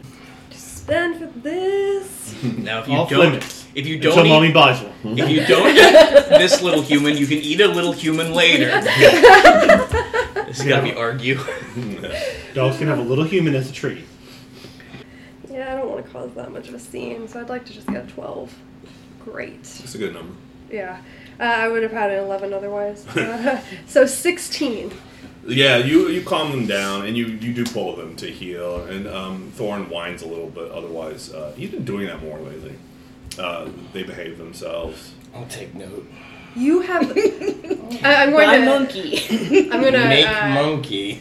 Are, are, are we still walking forward, or are people stalled for a second? You, you you stop near the statues just for a sec. Okay, I'm gonna get down on to eye level with Thorn and just. You have gotten out of control lately. Must you forget that I am your master? I am the leader of this pack. I love you very dearly, but you will not be out of line. It's just it's not he's not looking at your gaze and just kind of Yeah. like a dog. Is like I don't know what you're saying, but I feel like I'm in trouble, kind of thing. yeah, and then I'm gonna produce some dried meat from my my bag and just. Okay. Here you go. Well, if you want to roll two more dice as feeds, you can. Oh sure. Yeah, it's still 16. Okay. Yeah, they, they seem to behave themselves, and Thorn looks sufficiently cowed for the moment. Um, that feeling of being uh, followed kind of fades away. Uh, you go uh, one street over, is nobody stopping to buy or, or looking at anything? Oh, um, Do they have any monkeys Uh, for uh. Well, the all the the merchants are fearless. They see you, they see the official standard, and they think money, and so they're like, Which is not wrong. Which is not. So one of the the produce one has got all it's the the fruit that the the monkey had. It was clearly bought from there. These bizarre exotic fruits you've never seen before. Things that we some of which we would find pretty prosaic, like small things that basically bananas, and then things like star fruit, and then large purple fruit, and like a little collection of dense berries that um, that are heavier than grapes, but they they run they're rainbow color, like they run the gamut, the most colorful fruit you've ever seen, and uh, yeah, it ha- has a, an official sign. Even the like little car, merchant cart people, their signs are there's universal literacy here, and it perfectly pinned the cost. It's like two uh, two stara, which is uh, basically two pennies. Is that is anyone selling um, furs uh, of any kind or? There is a- monkeys. Oh well, the, you do hear sounds of animals nearby, and yeah, you see a merchant there um, who has some caged beasts from all over. Uh, the for some reason the dogs because the the statues kind of block him, and all the smells are intermingling. Uh, you, you pass by the statue and you see uh, that like pet dealer essentially, and the dogs kind of freeze, but they they're not doing anything because they're listening to you. Uh, yeah, you see uh, another creature like the one the kid had, who probably didn't buy it there. He's had it for a while. Like a larger version with just black fur, just sitting in a cage, looking very intelligent and sort of um, inquisitive. Then things that look like tiny dogs. They must be dogs, but they're fat and small. they've got white fur, and they're just sitting like just in a little pen with not even like a, a cage, just a little pen where they won't jump out because they don't seem to be inclined to do so. They uh, they have short snouts and no tails. There are birds of all kinds, very colorful, and then in one pen to the side, what looks like a deer with a single horn. It's a tawny, probably a fawn of some kind, and it's just got a, a very very ivory an ivory colored horn sticking straight out of its forehead and has big brown eyes and it's just Are any of these exotic? well you give me a no i mean that's sort of up to the eye of the beholder but 23? in your day uh, those uh, uh, those one horns used to be out in the country it was not common but they were there but cats and rats and dogs got and they were in decline in your day so you would imagine that would be pretty rare now Okay. The birds, half of them you don't recognize. They're from the jungle somewhere to the southeast. Uh, the dogs, you know, they breed very elaborate, strange breeds of dogs here, and that's just the newest one. They're even smaller and fatter than you remember. Do they have do they have anything that looks like it would get along with my existing fauna? Oh, okay. Like sugar glider or something like that? In yeah, in one cage in the let you know about back the with kind of a, a little awning over it to provide shade, you see these. Um, they look like they have golden shimmery fur, but as they move around, it changes color, kind of like a hummingbird's feathers, and it's um, elongated, almost mongoose-like, but with that uh, skin fold in between its limbs, like it's a glider. It, there's no real cognate. It's if you took a sugar glider or flying squirrel and stretched it out and made it like three times bigger. And elongated snouts gigantic red eyes, and they're eating fruit and just kind of looking around. They have huge, incredibly bushy tails like a, a dust mop, and uh, they're hanging upside down and eating things and just looking around. I'll see what my existing fauna, or I'll try to determine how my existing fauna feel about it. Like, good, bad, you want? Ne- new neighbor? Notice. Sure. Is there a helm for Galzareth? I was gonna say, I'm bored now. I'm going to look for the sharp pointy shop. Okay, yeah, you Get go to the armor. I'm gonna I'm gonna join Galzareth and looking for sharp pointies. Yeah. As you sort of break up and the awe of the fact that you're honored envoys, people now start to notice what you are. And like you see the family with the, the kid with the monkeys, the, he's, the father's pulling them away, and you're getting a wide berth. Even the the brave sort of uh, the avaricious merchants there take a look and like you, you, you see the guy in the armor, the armor like visibly gulps as you come up, and since you you walked in, but people for some reason didn't notice that. And, but now as you're moving around and going towards the pets, they uh, are like, "Oh crap, that's a tree." Uh, and there are uh, lots of uh, public green spaces here, lots of trees, some olives, and you know just clearly planted to make it nice here. Um, but yeah, you're you know you're a gigantic oak from the east. Be, they don't have that here. um, what did you get on your notice? Uh, does uh, fill the movement of the earth in my rate supply? Nah. 15. you kind of shake your branches and look at them, and you have a way of communicating without saying much. They are all gathered in your lower branches around Lena, and they don't seem to notice the other creatures. You, they don't have much of an opinion, and it's actually hard to communicate what you're trying to do with them. You know there is a language of the beasts that you have forgotten. Okay. Um, for some reason, you think Gwen should know it, but she doesn't evidence that she does. Um, you heard stories that if she's it's the same figure that you're thinking, that uh, like a, a, a maiden from the old world who could speak to all animals of the forest. And uh, okay, yeah, you're at the armors. they have um, it's a it's actually two or three booths. There's got a weapons dealer, an arm dealer, and uh, in the middle is a man with a bunch of books and scrolls. And you see some of them are put on like a little stand where they're open up. You can see these are fencing manuals and manuals of arms. Really exotic and strange. Like guys using like here's one for peasant uh, weapons. Like oh how to use a staff and a, and a sickle uh, and a sling as all one style of fighting. And others is like with like great two-handed swords like that. It's stylized uh, drawings, but if they were close to real, it's like wow, that's as big as mine, but it's a normal human kind of using it, Montante and all that. And uh, the armor section, it's all El- Eleutherian style. A lot of gambesons made with silk and felt and some other exotic uh, textiles. Uh, they have breastplates.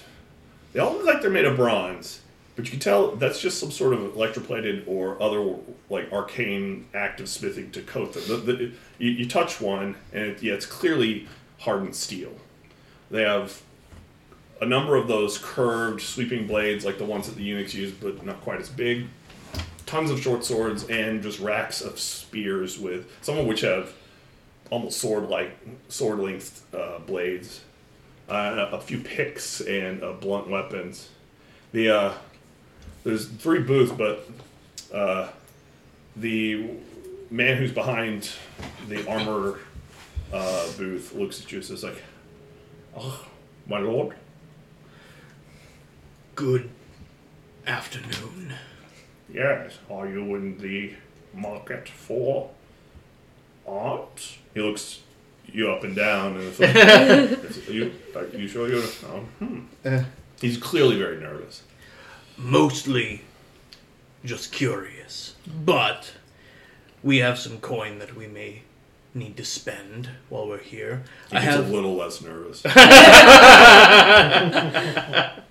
Um, I, I will say, um, uh, mostly I am interested in your in the metal that is being used here. oh, It is very clearly not what it appears, gilded almost. oh, no, sir, no, not gilded. It is golden steel. Uh, a secret of the f- the Forge Masters. Uh, and he just loses his. He just gets lost in thought, talking shop. They, they will not reveal it I, uh, on pain of death, I hear. But it is a way to honor our past, while and to protect bare steel from the elements, while not losing anything in strength or adding too much weight. And he uh, he takes out. Um, it's obviously a small sample breastplate. It, it's a little like scuffed up, and, and he takes um, a chisel and he scrapes it down, and it doesn't take off anything. You see, Fascinating. what would you be in the market for, sir? How much is well? I'm a very large creature, right? Like Yeah, how much? You're, you're giant size, right? no, I'm not giant size. He's but like nine feet tall. Oh, Yeah. you're right at the. right at the cusp. Yeah, Yeah. you eat too many cakes, and then Yeah. Hang on, I'm gonna go get some cake so I can get that bonus to strength. Uh, um, uh, I will say, um, I doubt that you work have, hard. No, I'm good. I doubt that you have anything here that would fit me specifically. Well, curious, not available now, but of course I am taking orders and points to like a ledger where some people have signed up for, and you see the numbers. Uh, the cost is pretty high, but you got more than enough. It's like it looks like a breastplate is a, a full gold talent, and so you guys got five thousand of those. Oh, okay. Um, I will say, how long would a uh, and I sort of gesture towards my, you know, black plate and say, how long would a full set of armor take? A full set. I we would. I could get your measurements here, and are, uh, you are. And he looks eyes the standards, which you just kind of have. Yeah, because I'm, I'm the one holding it. You are obviously here for a time. Um, within a week, we I, I'll, I'll contact the Forge Masters. This is a I must say a special. It would be a very special uh, consignment here, assignment here, and um, rather expensive, I will say. But he- he's see he's now eyeing you just like your prospective customer. Helmet as well. Yes. Hmm. So that's a. Uh, he says that would be nine talents. Now, That's a twelve coming at you. oh, okay. For Argue, uh, dickering, and like bargaining Haggling. is just argue, okay, we have like five thousand of those, don't we? Yes. Okay. and more back at the. Okay. Uh, I'm not gonna. I'm not gonna haggle with him. I don't want to. Say it's like, let's make it 15 and do it in three days. Adrian, does my dangerous sense apply to stupid decisions being made by my compatriots? No. Aw. Oh. Yeah, if it did, that would cover way too much ground. I actually Uh, followed him have to in, get a but separate Gwen talent does for each of not us. does not compute. I'll say. So pa- let's pause there. Sure. Actually, let's resolve the roll. Go ahead. Okay. Uh, I will accept. Uh, I will say nine talents it is. Or what? Did, what did you say it was? Nine and a half talents. Nine and a half talents it is. That's basically. Well, you got five. That's nine point five gold. Yeah. You have five thousand. Okay. Well, um, No. We actually have she- 75, or uh, Lose Se- 75, 75. but it's fine. Well, Yeah. she, Right, right. she's just upset that I didn't haggle. oh, that. right. He suddenly catches sight of you, um, because you are. Well, your height is variable, right? Yes. Just, but I'm normally at about five feet, but I can stand up to his height. if you slept real weird, where you just elongated out, you'd be across two carts in the train. Basically, yes. Yeah, that's really obnoxious. There's a snake everywhere. Oh, shit, sorry. Why do you got a starfish? And even the snakes do it. Spread out. Why do they have little pajamas on? Those are socks. little, little hat, little pajama hat. Little... it takes 20 minutes to prepare for bed. Um, Doesn't matter how dark we get, it's still never after. yeah. Whimsy gives you space for horror. um, he says, "Oh, uh, very well." He clearly thought that was he's overreaching. Also, this is a tourist arm of whatever the actual arms district. uh, You know, the the forges, which probably a good distance into the city or even out in the country. Uh, so he's uh, overcharging you, but even that, this was an overcharge. But since you uh, agreed to it, he immediately, uh, oh, could you sign? And he just writes up uh, your name. Uh, oh, is he asking me to sign it, or is he? He's writing it down. I'll say Galzareth. Mm, Galzara. Relevant titles. oh, shut up! You want to do this? Tyrant of the Red Waste. Okay. And uh, what what else would he say? Uh, he said Commander General of the Dark Lord's forces. Okay. now his hand's shaking, and he writes it up like 9.5 talents, and then he, there's two spaces where he signs, and then he hands it over to you. It's on a little slate, tiny little, like, um, whatever this is, Clipboard. clipboard kind of thing. I'll sign it. Okay, and then he um he lifts it up, and it you don't it's not carbon paper, but whatever he did, it's written on the bottom too, and he gives that to you, and it says within within the week. Uh, now, if well, I won't tell you how to uh, conduct yourself, but the Forge District, and he gives directions. Um, I will be handing this to Master Smith Palanthon, who is the best, and tell him to uh, make haste with it. If you wish to receive your package uh, sooner, you could pay him a visit and negotiate with him on that. I, I, I'm not at league to say if you wanted to spend more of your money because he noticed how much you guys. I can't make him drop everything and do it in three days or a day. I've, I've seen him get a full suit of armor in a day. He almost died. Um, but if you visit him, you could negotiate that. And uh, and then he, he starts taking your measurements. Okay, so you're at the pet little dealer, and the the the, the older woman who's there is like, yes. Tell me about. Luckily, she's got This bad creature. eyesight. Tell me about this creature with the, the red eyes. Oh, the leather wings. How bad? Yes. Aren't you a tiny little flower? Oh, yeah.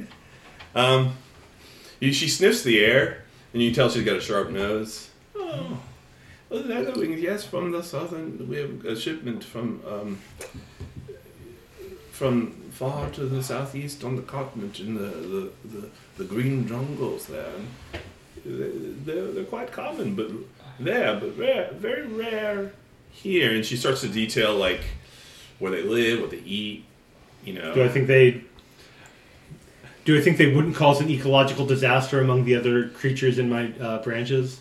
You don't have that sensibility exactly. Oh, among your creatures? No. Yeah. Okay. Now they do like to sleep during the day, but you have a lot. Seems you have a lot of shade in those branches. I would like. I would like them, please. Oh, okay. Oh, yeah. You see, that there's two, both. That's good. They are a mated pair. Um, very young though. They grow quite quickly. Um, that will be. uh, let's see. Charge nine. Uh, two talents. I'll point to Verendra to. One, one of the red squirrels reaches, uh, is handing an acorn to him. His arms aren't long enough, and he's ten feet off the ground. But he's like, "Mm, I think this will cover it. the Um, I will take the acorn from the squirrel and place it in my hand along with the two talons and offer this up to. the squirrel's The kind of like, yeah, I get things done. um, Lena is like, like, and she's looking at all, and she really likes the dogs. Uh, your dogs are just like, "Mm." Yeah, that's a that's an insult. yeah, they don't like them, but they're sniffing around. Thorn has moved a little bit away and is looking at one of the white dogs and sniffing at it and doesn't seem as angry. Um, so you hand him this. So he's like, "Oh, very good. One one moment, please." And she writes up a similar sort of receipt, and then she looks. There's a kind of a crate nearby, and she fingers through it for a while and pulls out a scroll. The care and feeding. And she kind of reaches out vaguely. She, I'll take it and hand it to Black Oak. and now, would you have your man? And she points to one of the brazen carry the the cage, or do you, Just release them into my branches, please. well, okay. And she opens it up, and they look out, and they look at you. They're gone. Yeah, maybe.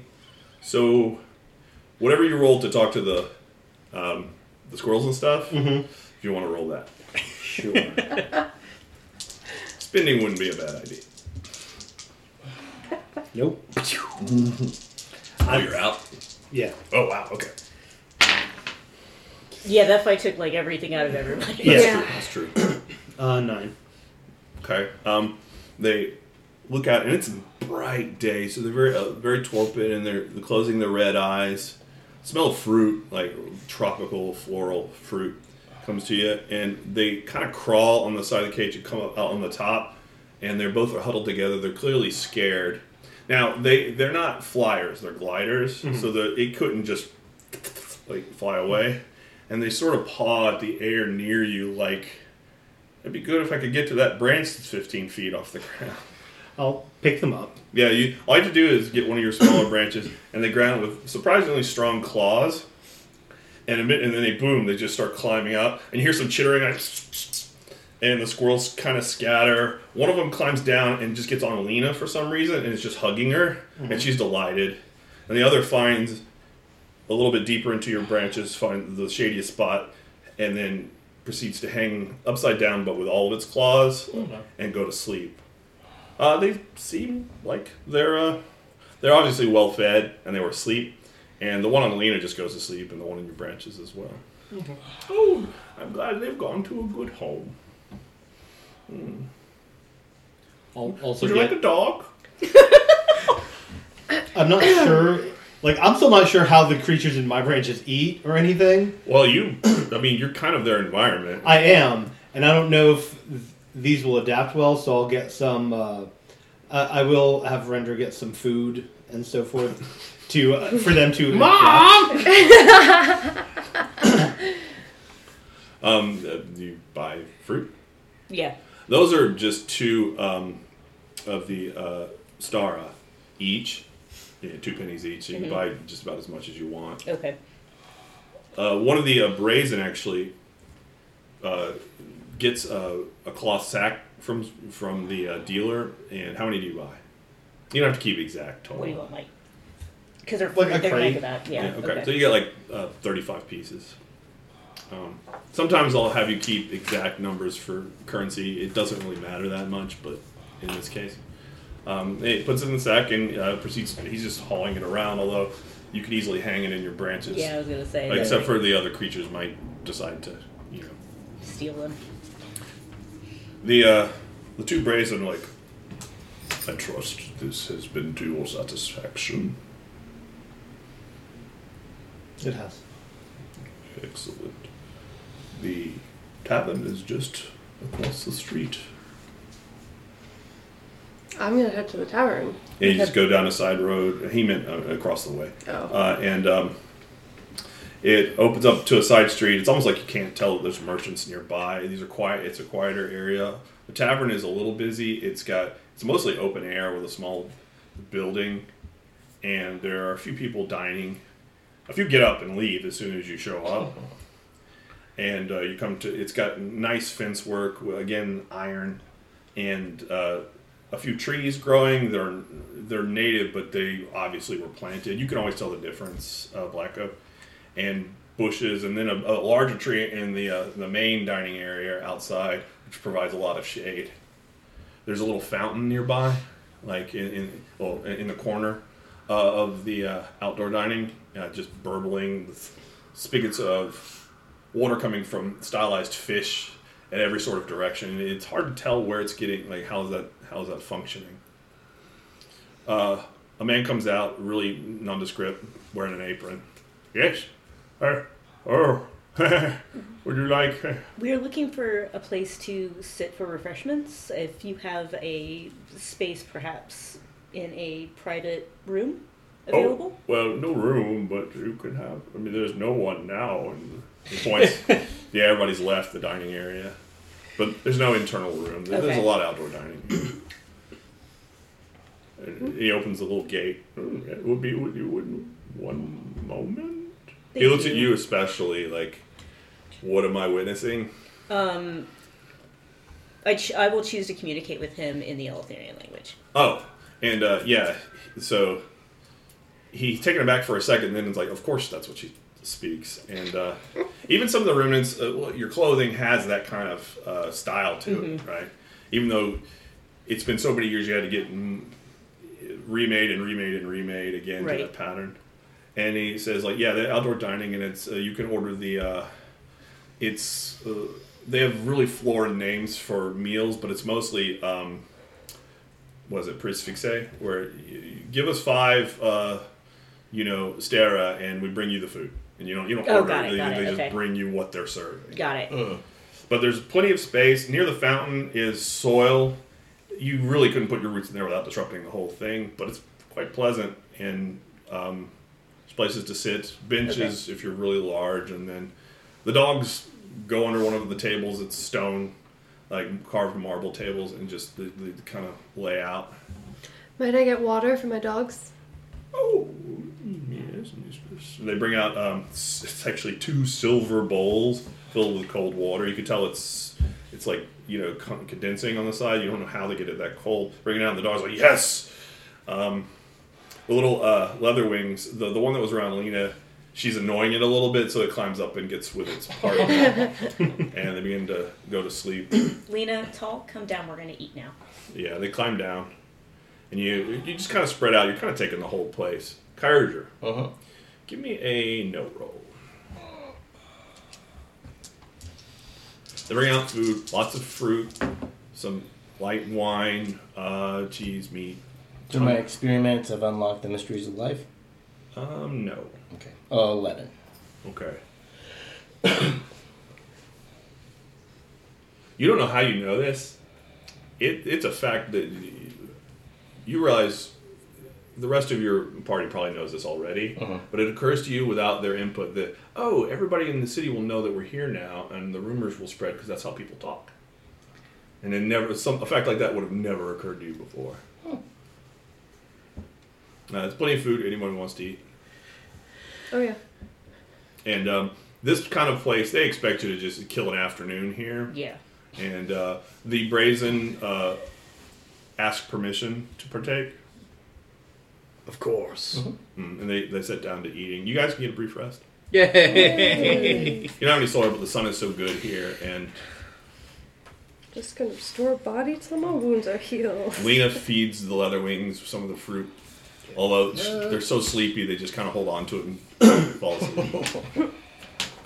I really have to restore mine. so I can I can res- it's one dot right? Yep. Yep. Uh, plus, you what are you restoring? Uh, body. You're tough, right? hmm I'm tough too. So three. Three. Okay.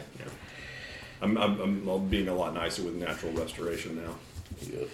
Yep. Considering how much we get screwed up. Yeah, I mean, obviously you'll have more and more dots that you, you know, because you'll have more hit points. So you have to. Yeah, you're almost got all twelve of the. You know, not that you can't. Have Are you more. uh, are you still suffering? Yeah, I'm still suffering in soul, but you know. Well, there's an opportunity if people want to do that kind of thing. Be a little weird, but you know. Well, I have a stress healing talent, so if anybody is stressed, I mean, I- hundred percent good. I, I, I am I am also stressed. So you You know, know, you know how this goes. You got to talk it out. Are you stressed? No, I'm just holding on to your wound. Okay. I have to have a separate talent to heal soul slowly. Yep. Okay. I could patch up your And yours is magical. leg. Why don't Why don't you It's look at my believe, leg? whatever's. Believe. Oh no, okay, then it's a standard. uh, Did I thought that you took one as an instant magic healing, right? I wasn't aware there was a difference at the time. So Okay, which it's whatever you whichever you want. Standard believe to heal souls. That's normally how you do it anyway. Okay. So if you just want it to be a normal talky believe roll, then you just heal normal. Like and you don't have to take soul wounds. Okay. yeah, Well, Let's do that. yeah. You just don't you just can't do it instantly. It has to be during a rest. Yeah. Unless you're uh, stabilizing someone so that they don't, you know, well, lose themselves completely at the end of the Okay. scene. Yeah, twenty-three to patch her up. Oh, okay.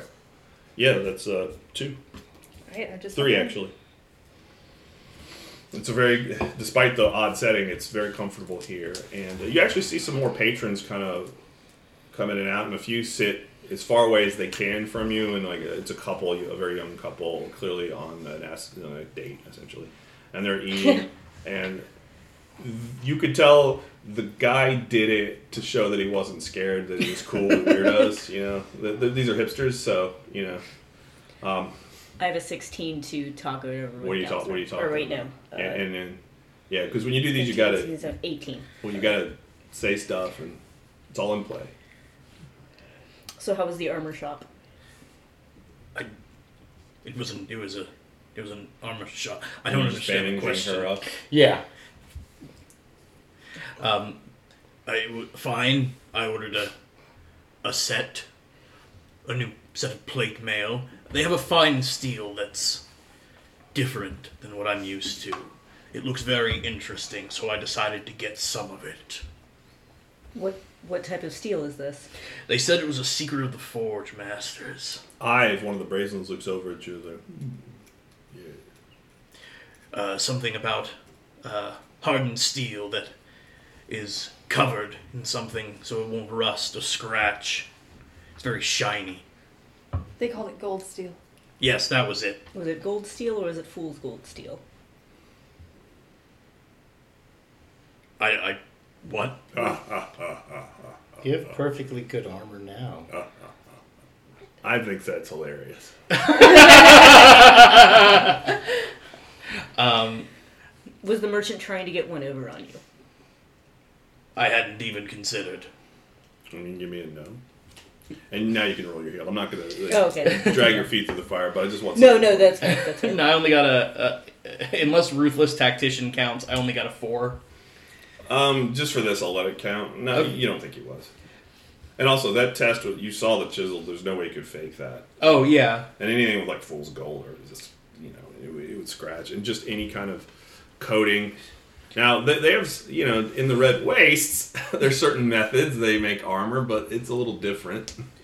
Um, uh, I'll say, in an effort to seem perhaps less conspicuous, I am hoping to procure some of this armor. It also looked very nice, and I like nice things. Were you No. healing anybody? Yeah. Treat yourself. So what you're saying is you're trying to shed your old skin to live anew. I, I wouldn't say I that mean, at all, Kyrager. I mean, I could shed my own skin, but it won't change anything. So, how many is that for the stress healing? Although it might help you for something, I don't know. I just actually thought of that. So yeah, what did you roll? 18? Um, uh, 16, 19, sorry. It's three. I can make you a baby too.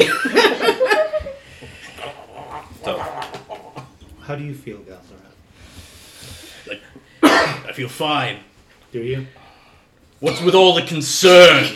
You're making me concerned. his voice is just it. Wow. I seemed fine, and then you started asking if I was fine, and now I feel like I might not be fine.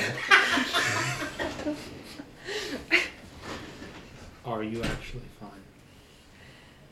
Thorn comes over and puts a paw on your leg. Hey. Galzara. Oh, well, I mean. I don't like this. I know. Um, That's how healing works.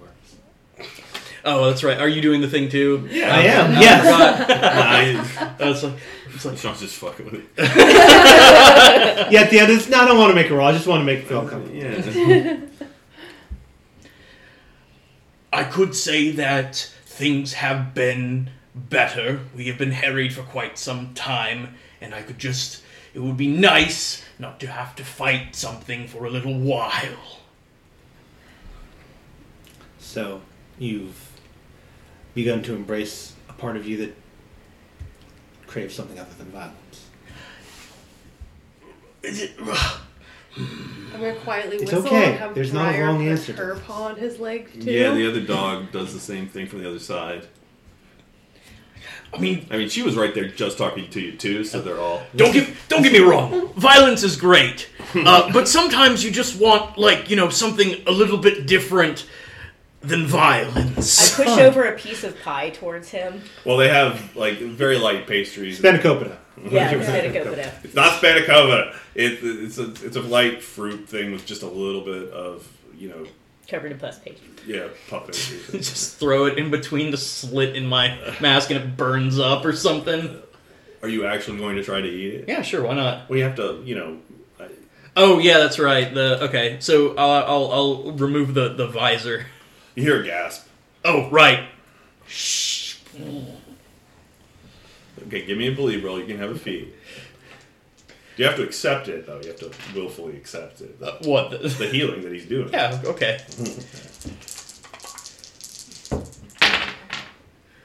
Thank God for that feat. Uh, twelve. All right. That's two. Hey. Um, and No. give me a no roll. Me? Yeah. Okay. So the way going forward, doing stress healing, we'll do it as you do, and you have a conversation, right? Okay. With believe, it takes a different tack. It's still talking, but it's exactly this. He's got to admit to something or reveal something he doesn't want, or not just him, but we know who's going to be. Yeah. We- Uh, it's going to mean, he's still suffering. no. Yay! some personal revelation or um, insight or you know warmth, closeness. I only got a four on my no roll because I'm real dumb. Yeah, no, but as soon you do feel better. Uh, it's it's hard to be under scrutiny like this, and the vulnerability of it is incredibly foreign to you. But it's not bad. You see the you, the, the couple they're, they they were feeding each other. It's really gross, but uh, they stop and, and the woman is looking over there. She's got a tear just and she's dabbing at it with a silk handkerchief. And then, then just they go back to their meal. I can only help one person with slow healing during a rest. Yeah, yeah. Everybody Yes. like gets one Action. action essentially, and healing is one of them. I healed my curse because if I use it, I'll use it, and then switch it over to the. I slow needed my version mind now. back. I still have one wound, but it, it's fine. Have Kyrager heal you up next time. The next course they come out with, it's a big like it's an entire roast pig. Um, they come out and and the dogs, you know, they clearly want some. I assume you've been feeding them. Oh yeah, one hundred percent. Oh, table scraps. They're never gonna learn. Yeah. Yeah, Well, that's all dogs used to eat. it's called a dog's breakfast for a reason, I guess. Um, but it's uh, if you partake of it, um, it's absolutely delicious. Um, you know, they know how to cook here. You know, it's very Mediterranean, but uh, and obviously pigs are not mean- normally a thing, but Did they roast it on a spit on their front lawn? uh, it's probably out in the back. But you can smell the cooking going on. Um, and they just cut off pieces, and it's very tender. And um, Yeah, I don't. I don't give the dogs table scraps. I cut them whole pieces that a human would eat and give it to them. Um, one of the uh, leather wings has woken up to the smell and it's doing the thing, searching with its nose. It's keeping its eyes really closed because the, the sunlight bothers them, and it clearly wants a piece of the the pig. Yeah. Oh, I was gonna go. Uh, since they appear to be fruit eaters, the last time I heard. I, Yeah. I was gonna snag it a small piece of the uh, the fruit pastry. Yeah, it, it takes it and it tastes it and then just kind of holds it in its claw, just like I don't know. It's, he wants. What does this roll say they eat? Yeah, I'll, I'll I'll check that first. Oh, it eats um, mostly fruit, but they will eat insects whenever they have the opportunity, and then small rodents. So they're going to eat. They're going to eat these squirrels. I don't know what to tell you, but uh, but they clearly have a taste for meat. And you see now that, like, okay, those teeth, the, the, they got some incisors there that uh, uh, opportunistically they're scavengers or meat eaters. So they're omnivores, but Okay. I think if you keep them fed, they'll leave your friends alone. Well, most herbivores are, will eat meat when you Yeah. give them the opportunity. yeah. I'll I'll give them some of the pork. Oh, and this is like, you know, at a barbecue, nobody lines up for the potato salad, but they'll line up for the burgers. This is that kind of thing. Like, they, it starts to eat, the other one wakes up, and then they just, and they won't stop unless you stop. So uh, they, they eat their fill and then go back to sleep probably for the rest of the day. Um, anything else you guys are doing here? No, I'm I'm I'm keen to get moving on with these new feelings about myself. The proprietor comes in and, oh, I trust that everything was to your liking, sirs and madams. It was delicious. Yes, well, I will thank him graciously in Eleutherian. and he just holds his hands like by his chest, like very politely, like wait, this is clearly the Eleth- it's the Eleutherian, like yeah, you owe me something here. Oh, I don't know Uh, if you paid him first up front. Um, yeah, I'll pay the tab now. Okay, yeah, it was. Uh, I think it was. Uh, five of the pennies or whatever you called it, or uh, yeah, Star. Yeah. Star. Stara. Um, Yeah, I'll give him seven because we also have the two kids. mm, yeah. Okay, it's pretty cheap because the food's like you know from five feet away. And you, but actually, you realize no, this is about the right price. Those fruits were drastically overpriced. There is another denomination under the Stera, the the pica, which is like you know, hay pennies and shit like that. No one gives a shit about Electrum. You can you can make it. You can make them. It's like force the doors, man. We have deflation sometimes.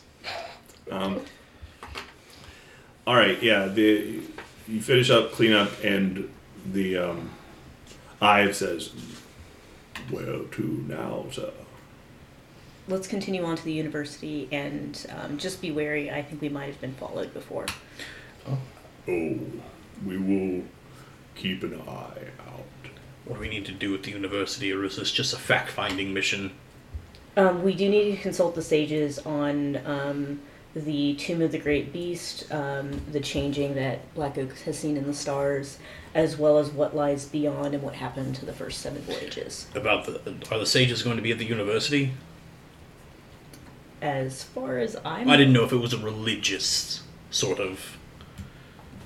I thought also that you're trying to figure out if there is a way they can. If they've come up with a way to stop the Red Veil from moving, I thought that was our primary goal here. If they know about it, You know what? I'm just going to let you lead on this one. You begin to go to. It leads you further into the city. You see many sights. Uh, you, as you get away from the harbor district, you're now uh, among official, huge government buildings. And you see the uh, insignia of the three on a large temple. Um, it's a good, you know, half the size of a football field, essentially. One story with lots of columns and uh, well kept, but nobody's going in and out of it.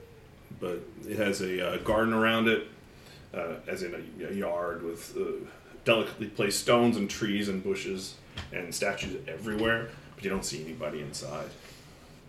Um, the, the buildings get larger and more officious looking. You can tell you're going up uh, an incline. Looking back now, you can see the harbor, you know, and, and that part of the city just laid out, and the city just continues like in all directions, really. Um, eventually, you go up uh, the, the, the marble road. You're passing by scholars and official-looking people who are carrying scrolls and books, and a few. One man is going by who has a servant with a cart filled with texts. Just uh, you spot one of the titles from a, um, a dead language. It was like Proto-Eleutherian. It's a, it's a similar pedigree as the language that that they write and speak now, but you uh, you could not be a native and just know that language. It's like, hey, I know, uh, you know, Old English. yeah. And they give you a look as you go by, like try not to get in your way. The standard just makes people pass you by, get out of your way, and you. There's a long marble staircase that leads up to a huge multi-storied. This is kind of not very Greek, but it has uh, you know columns and then another building with larger columns that angle up, and you recognize the uh, the college essentially. This is the uh, the official building. You like for intake, you come in there and there's official people and you know you ask for appointments, and then behind it, built into the hillside, is the rest of the university. Um, it's got flattened grounds. Like they took, you remember they took like just cut this part of the hill out to make the expansive. I mean, it, it's not a modern university with fifty thousand people in it. Yeah. It's got like ten buildings and a library, but it's still pretty huge. And there's nothing like this on the continent. I'll explain this as we're walking up to it. I've said "Mm, yes. And you, you get to the door, huge uh, brazen doorways. You, you now, uh, uh, Galzareth, you kind of every time you see something metal, you, you kind of want to test it. These are bronze, and but they're on. You open them and like you know if this was just a normal door, you could open it, but it would take some effort. But it just barely, barely touches it, and it opens, and you hear very delicate machinery. You can give me a no roll again for intro.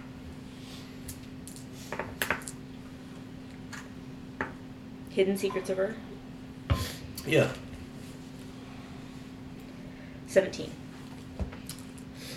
Yeah, the doors and um, you know technology in Eleutheria is the, the height of this part of the world, but they've started to do more things, and it's incredibly subtle.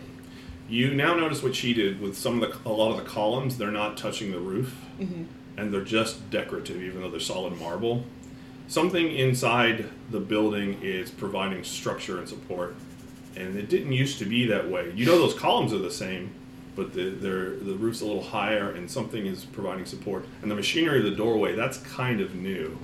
Um, so th- their technology is advanced to some degree, but they're clearly try to hide it and make it blend in with the sort of classical decor. You open it up, vast, a, a giant hall. It's a multi-story building and you see like two giant staircases of marble.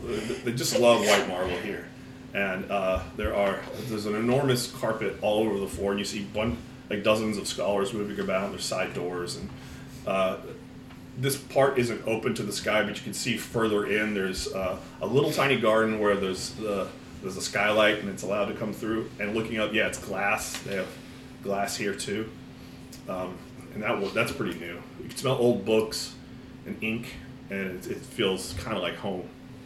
There's a desk, uh, a polished marble desk behind which there's a there's a young woman who is wearing the finery of the, the college. She's a uh, essentially a TA, like not uh, she's a student, but higher ranking, so to speak.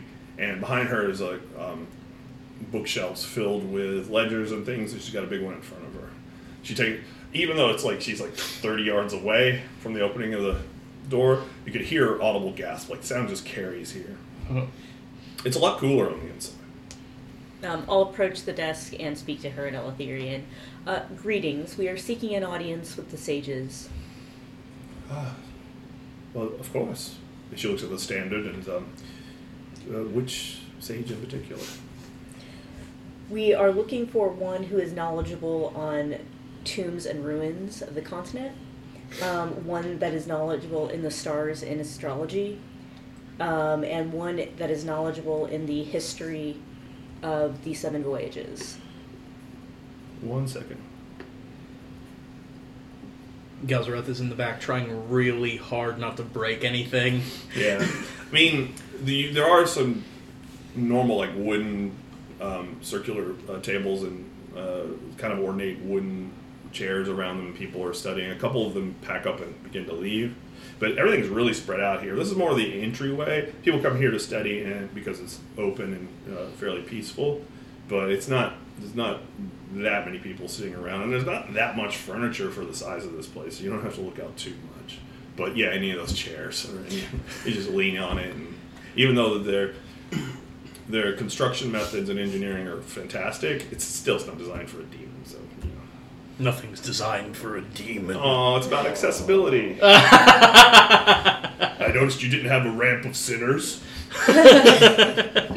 Tell me, tell me, where am I supposed to put my damnations?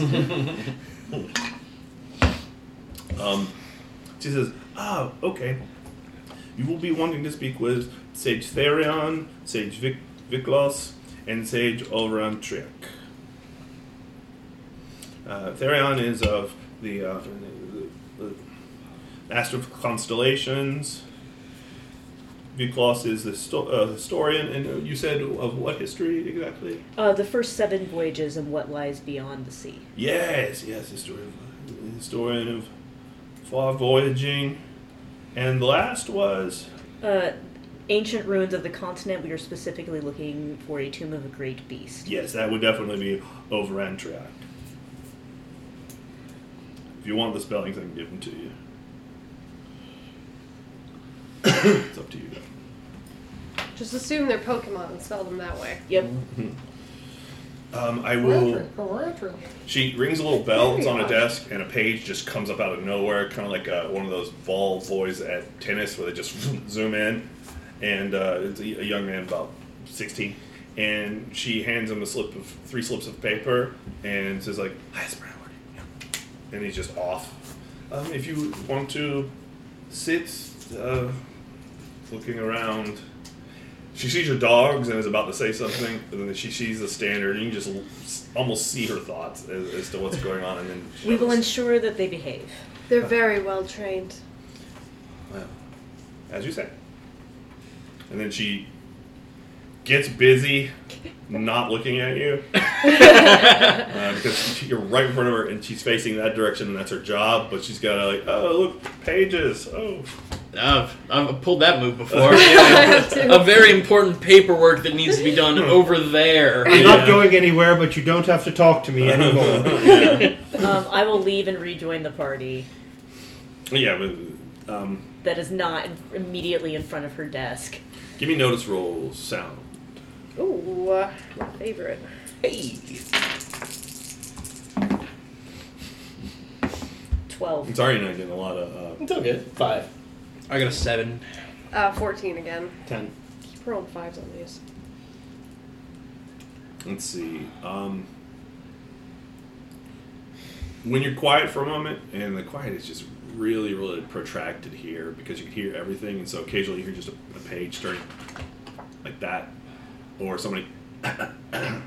this is awkward, but you uh, all the got a six. Feel something underneath the floor, which is just you know solid marble, like very faint movement as if something mechanical is going on down there. Just really faint and it's intermittent.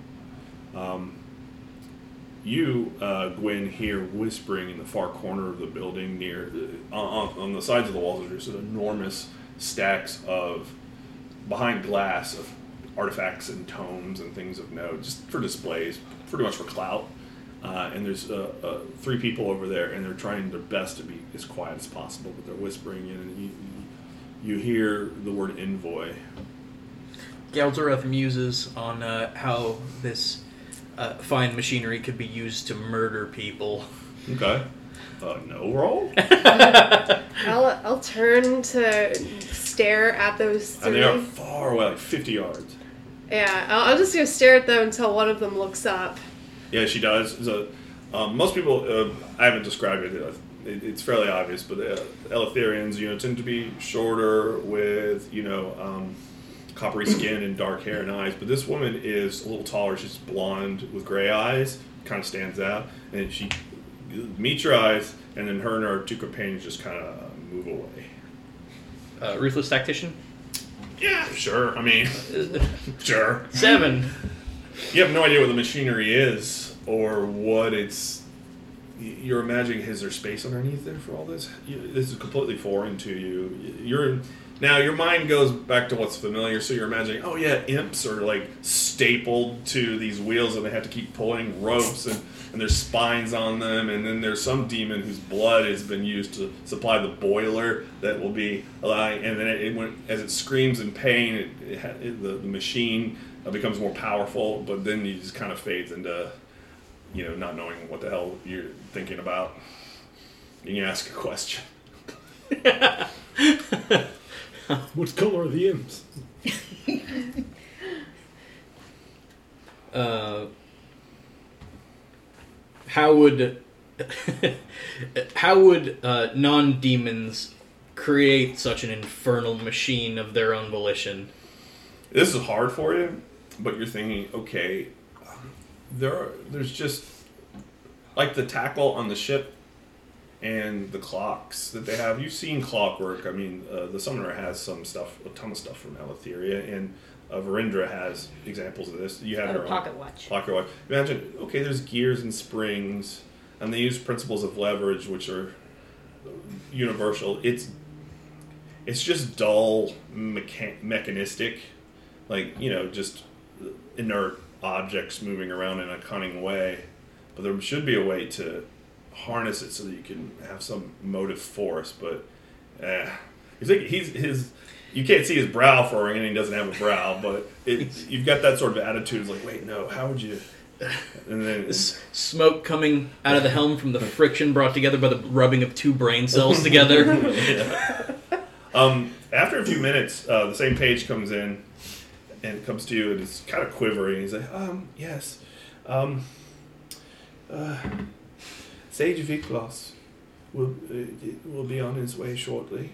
Um, he says he will come to lead you to his uh, office, or you could follow me. Uh, what's your base now, Verinder? Eleven.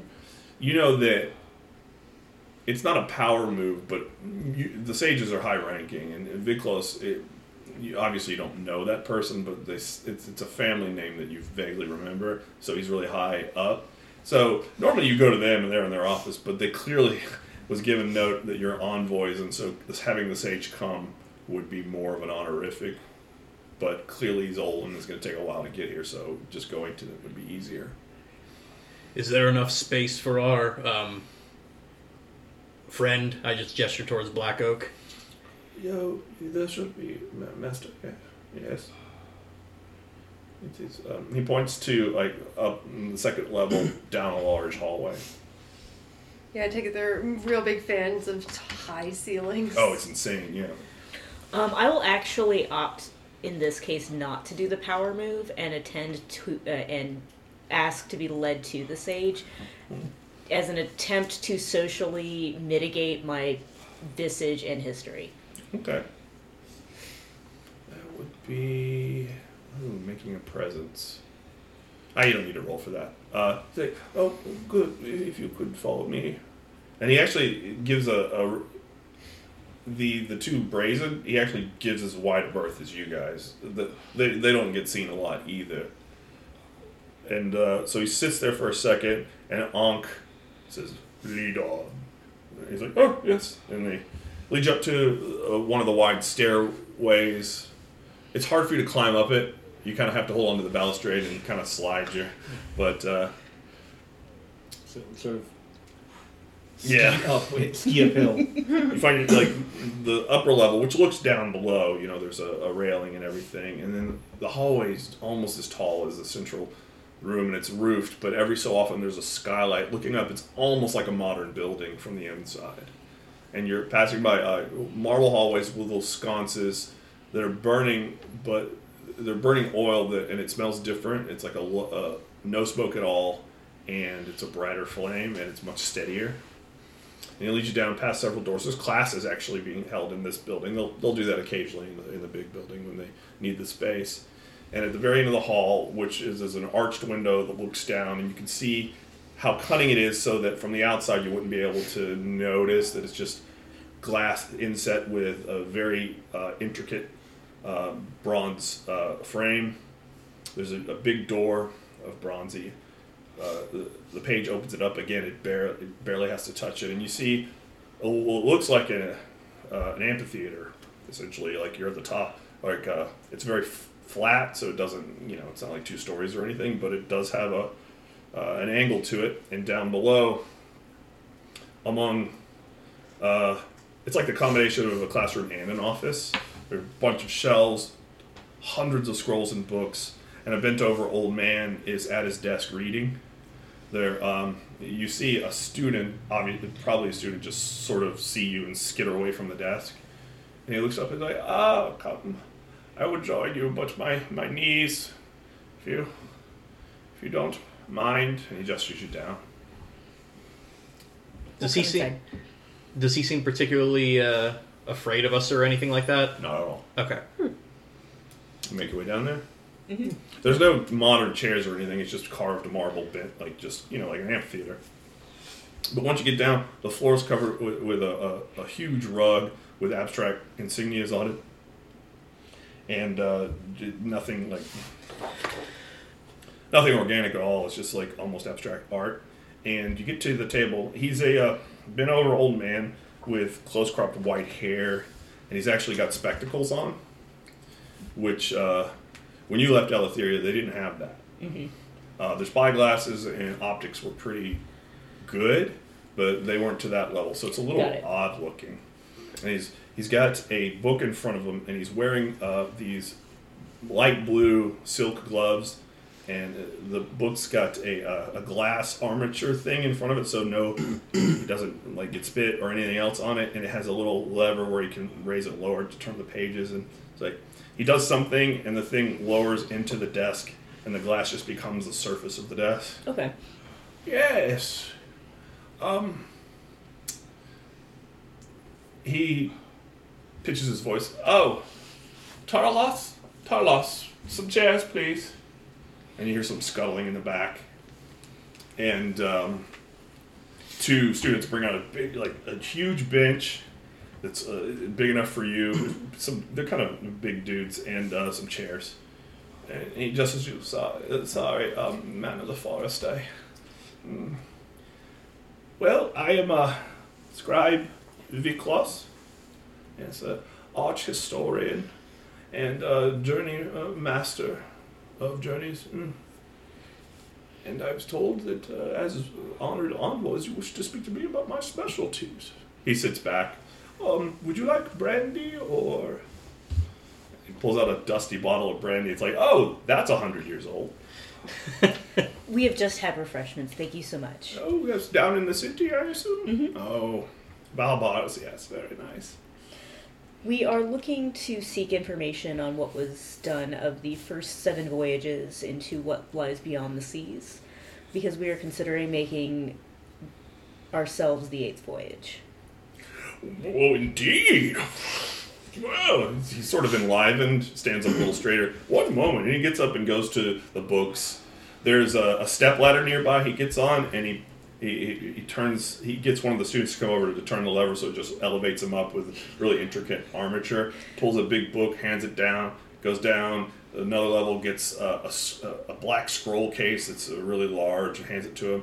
And then he steps down and then goes to the bottom shelf of another uh, bookshelf and pulls a smaller volume out and he stacks them on his desk. Like, oh, well, oh, um, he, you, and he's pointing to one of the students. Like, Go cancel my uh, evening class and post it. He's like, but, but sir, it's like, ah, no, yeah, do as you're told. And the youth runs off. Right, the seven voyages. Okay. He starts to discourse on the seven voyages uh, that were sent out west. And I forget what kind of. I didn't give you a lot of information. It's just they were all doomed and never came back. Yeah. Yeah, the Seven Doom Voyages. And there's hundreds of names, and he goes into how they were funded, under what Senate uh, auspices they were fund, funded. Because senators have, they call it a stipend, but it's an enormous amount of money that they can fund personal project. And this wasn't an official; it was a personal project of one of the richest senators, and he funded the first three. Then his son, because it's years and years gone by, and then it became, it was given a grant from the university up until the seventh, in which case after which it was canceled mm-hmm. uh, because it just can't keep throwing money at Yeah. it. Um, we uh, every new voyage went with some new innovation from Eleutheria that we thought would allow them to be successful. But we have no no sign, no hide nor hair of them to come back, except that it's not here, it's in the museum on the campus, but there is a piece of one of the ships that was found by a fisherman far out to the west, more uh, chasing uh, silver stripes.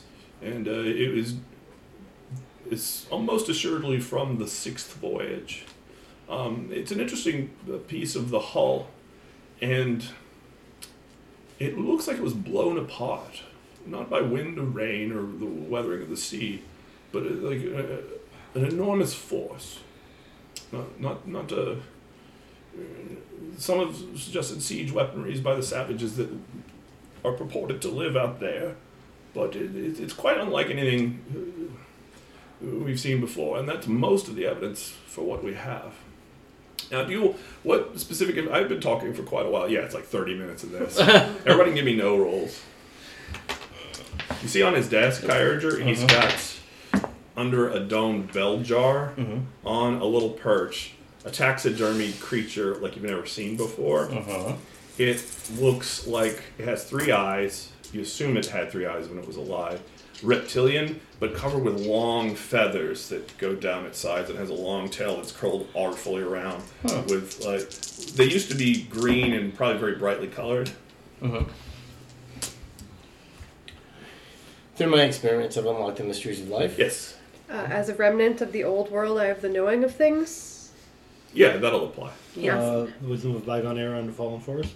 No, that's not the Hidden secrets of Earth. sure. Uh, oh yeah. Uh, don't even bother. I got 14. Okay, I'll get to you last. Thirty-three. Thirty-three. I got nine. Nine. I'm just helping. Okay, so the way I'll do that is I spent. yeah, thirty-three. Geez. Uh, and what'd you get? Nine. Uh, five, six, seven. Uh, yeah. You guys can get uh, seven questions when you're talking to him about the nature of the voyages. He uh, actually bring in one of the books he opens up, and, it's it, clearly it's signed on the back plate that it's his book, of course, and it's it's a history of the first three voyages. It's like the other two are over there, but I thought we might start with this one at first. I mean, my class, I've canceled class, and so we have a good three hours, which kind of tells you how long the classes are, to discourse on this. And I must say, you know what? This is this this is a good day. no one ever. Mm.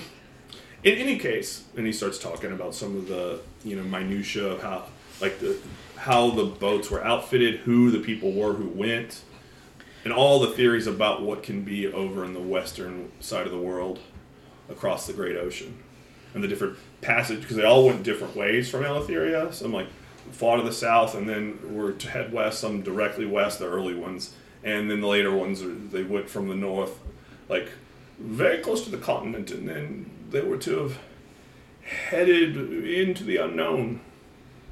So that is um, what I say. Seven questions, and anybody can take them or ask them. You just have to, you know. Before I ask, do we know how long ago the last voyage occurred? Or Did I tell you anything about No. it? Okay. It was about a hundred years ago. Okay. Okay. And the first was about a thousand. First three were within a generation, then there was a long break, and the last four were intermittently. Uh, I'll get us started if nobody else wants to. I'm recording everything. Go ahead. Um, what was the uh, technological breakthrough that they thought the seventh voyage would be successful? Oh, well, hmm.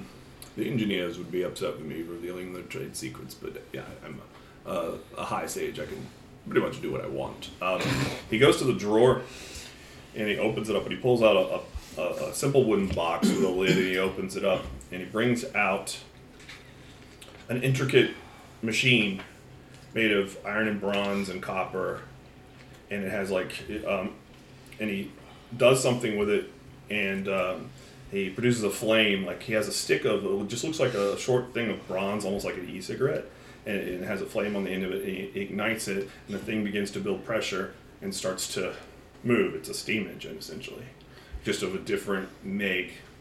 And it's like yes, yes, th- this engine provides motive force and it can scale up almost uh, with no limit to the amount of size as long as you have enough white stone for it.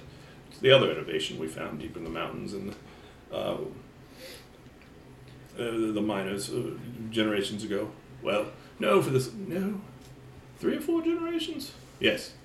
And uh, it allows it to produce force, build up. An, how much do you know about engineering? blank stares. Okay. he explains that yeah, it uses this stuff. I'm a tree. Yeah. uses this stuff called whitestone, which is some mineral they found to that can store an immense amount of heat. And it's not water in there; it's the stone itself doing this when heat is applied to it, and it will continue. Um, it eventually runs out, but its its efficiency is remarkable. And we thought with this and a brazen ship, but no, he looks at the other brazens like nothing to do with the users. He looks at them for a moment and then shakes his head. Um, without sails, without oars except for emergencies, it, uh, and more powerful than any vessel, and not beholden to the winds at all. We thought at least that would have been successful, but no sign. No sign at all. Is there a chance that any of the voyages were successful and they just haven't been able to send word back? My theory exactly. Uh, but of course, this is pure scholarly conjecture. Um, I see no reason why that last voyage couldn't have made it across the northern seas, no matter how treacherous they are. It was thought that that would be a dangerous but shorter route. I think, well, he mentions the captain and the crew, who are all like noble born, like landed gentry and um, soldiers and explorers, and one like sage in training who was his student. No, he was hundred years ago. Who is the student of like in his line of mentorship. That knowing those men and women and who they were and their attitude towards things, I think they might have just up and gone native if there are denizens on the other side. Occasionally, washing up on the shores of Eleutheria, once in a great while, we'll find pieces of a ship, much like the one we found of ours, of different make and material that we can't identify. But that's I haven't seen one of those in decades. Occasionally, a an artifact of some kind, broken beyond repair. Strange things. There is in the museum, not too far, where that piece of flotsam is what looks like the, the mangled remnants of some sort of gauntlet, but not like any you've seen. It would almost fit you, sir. We will have to give.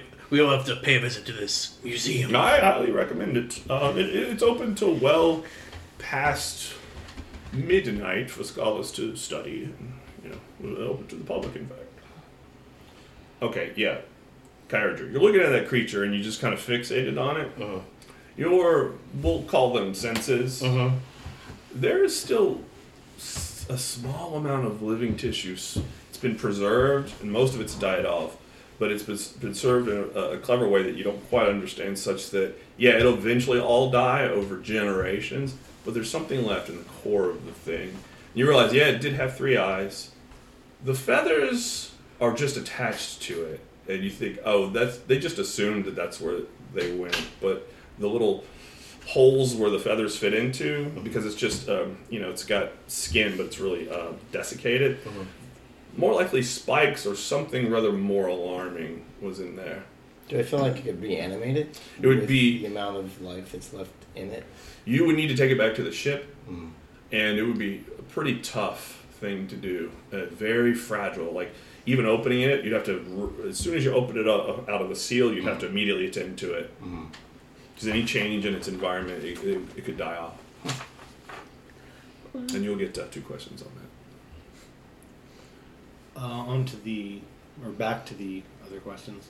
Uh, what was the last piece? What was the last recorded information about the seventh voyage before it disappeared, stopped Ah, yes, they. It was something I was going to get to. Yes, they send messenger birds uh, periodically. Um, fantastically well trained uh, raptorial birds. Uh, the art of that has been sort of lost. Uh, the last one was of a sighting of a vessel of some sort, and then nothing. The rest were just boring and uh, talking about the weather and the, the storms far to the north. Occasionally, they say uh, they would sight an island, but it wasn't there the next day, and they hadn't traveled far enough to move past it if it was.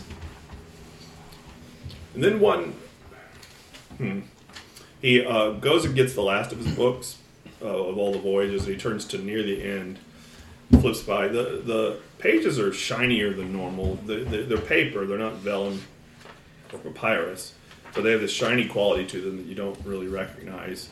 And uh, the print is incredibly even, like way too even for anything you've ever seen before. There's no scribe on earth who could do that, or whatever the world is called.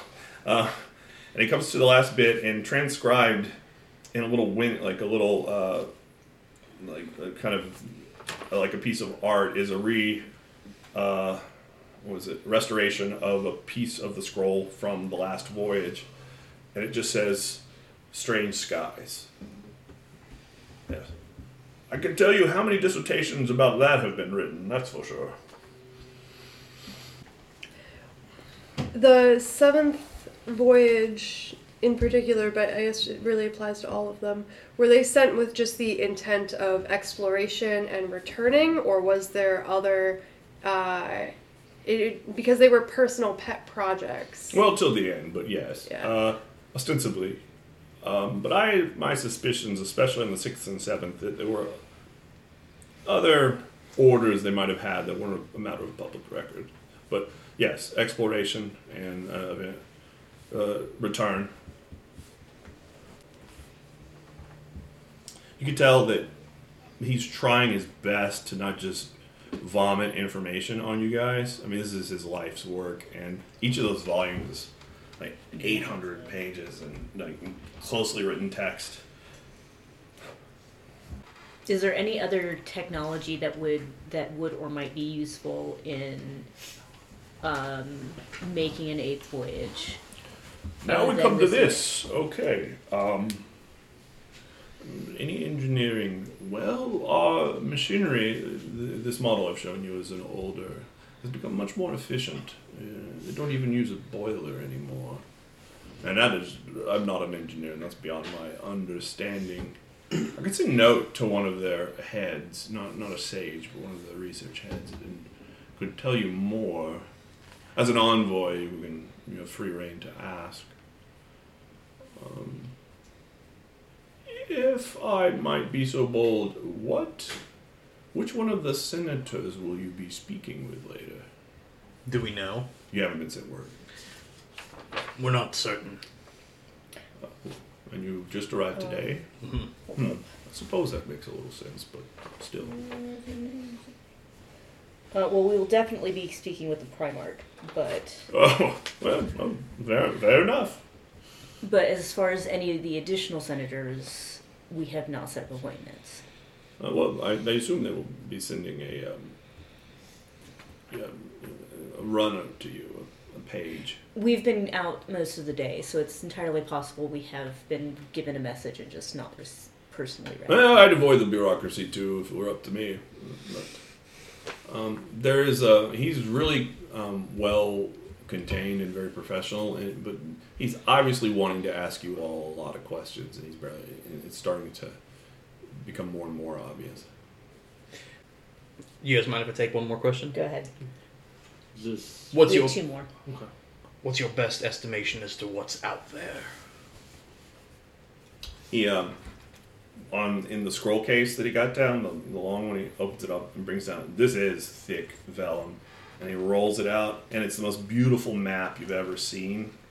It has it's huge. It goes along the entire desk. It like even like some of it off the side.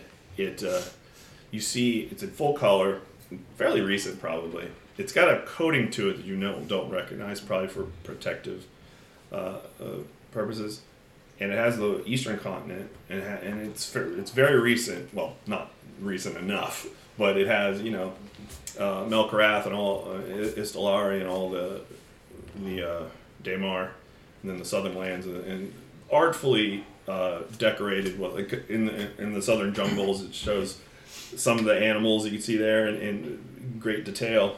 Names of all the cities, and then uh, Eleutheria is especially well illustrated and a little bit larger than it would be probably.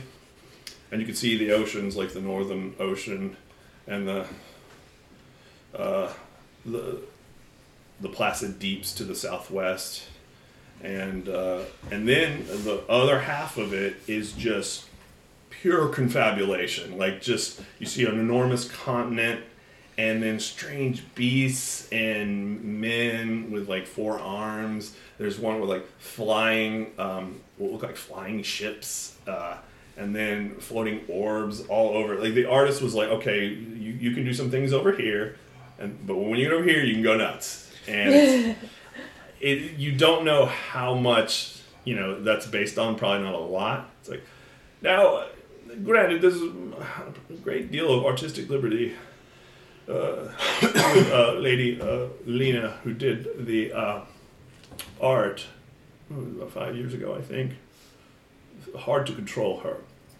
She, um, but the contours of the continent, and he points out like the midpoint, pretty much due west of Eleutheria, and if the distances are to be believed, it's basically oh, um, Central America to India kind of distance. Uh, it has a you know, pretty compass rose and a fairly intricate like distance gauge there.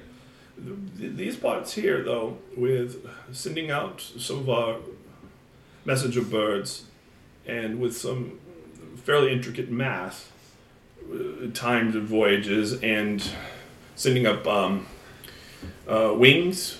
Uh, you, you know what? Sending you you know what those are? Sending wings. They call them kites or something. And, and um, some lighter than air uh, balloons, which I have another name for that, but uh, orbs. Yes, lighter than air orbs. Uh, and with fairly intricate experiments on them that I won't go into detail, we've able to get a rough estimate of the contours of the this part of the continent to within a reasonable degree of certainty. By that I mean not much at all. The rest of it, though, who knows? Um, occasionally, a strange creature from the sea that is not native to this part of the world is found, we assume, from the west. Uh, a carcass of an enormous beast deep from under the ocean, eyeless, huge leviathan, uh, was found by another fisherman. They, they dredge up so many things from the depths, and we assumed it was for the, from the Western Ocean, or well, far to the west in the Western Ocean.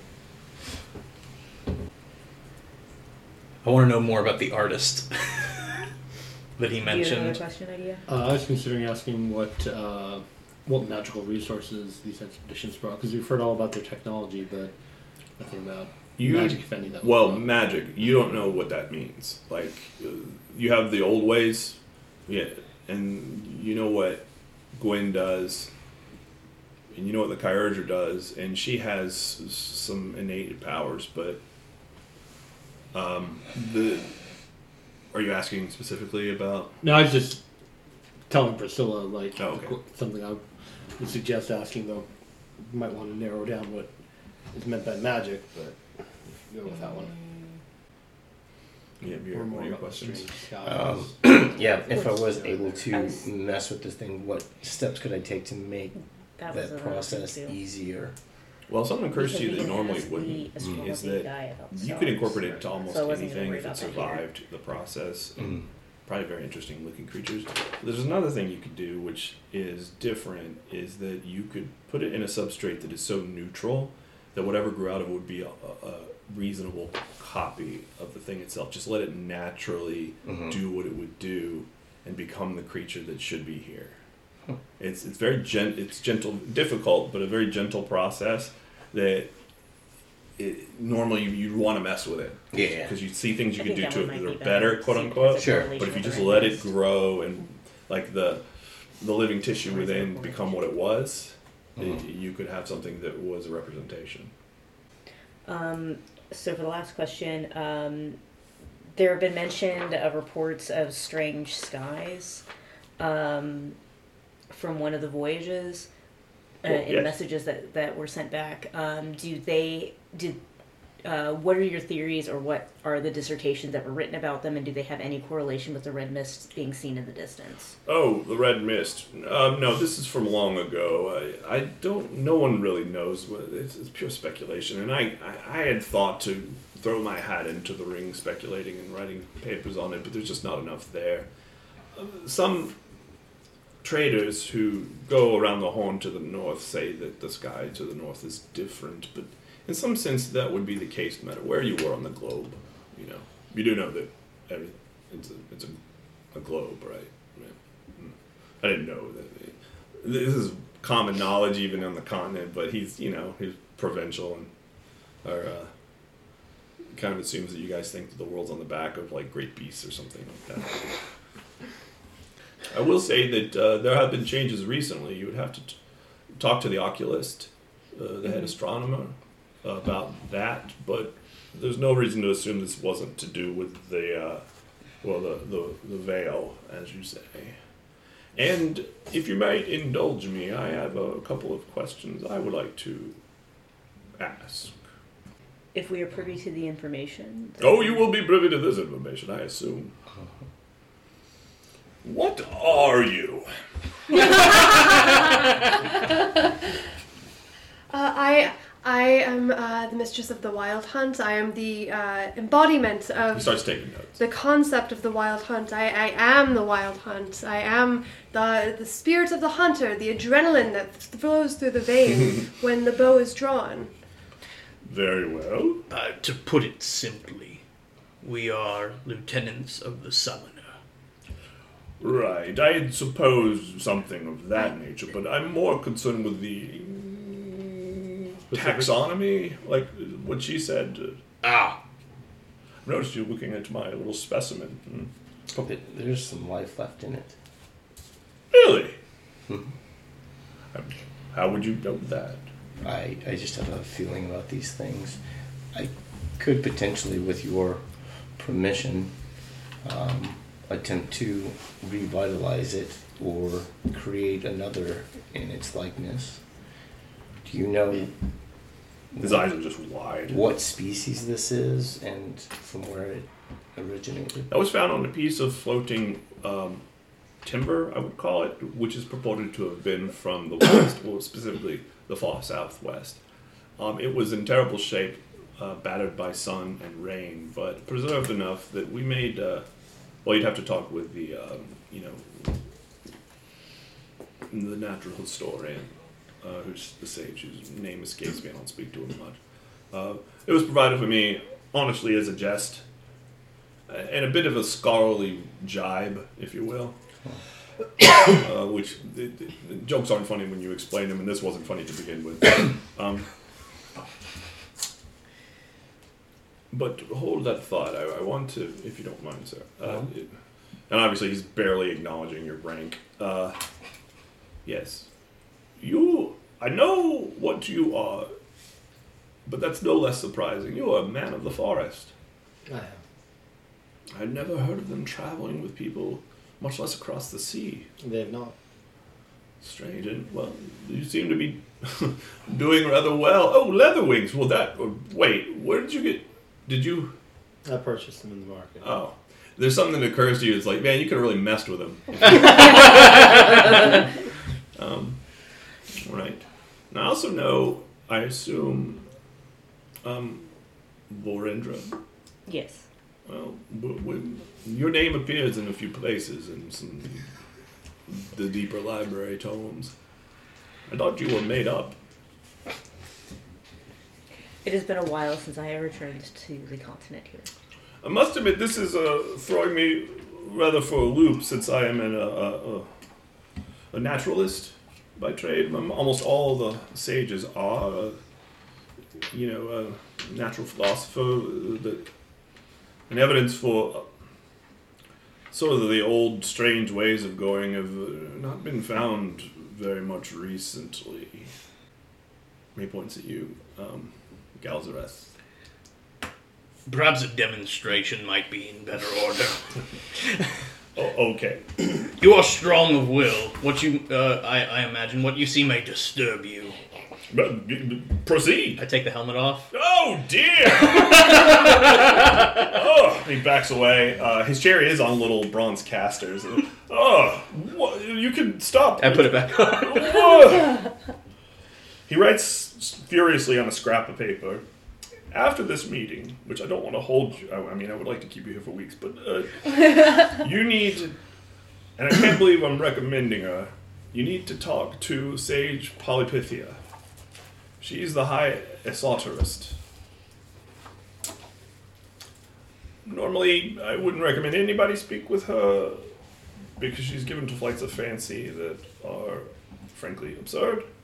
But suddenly, I think her expertise might be more valuable than we thought. So, I will send word to her.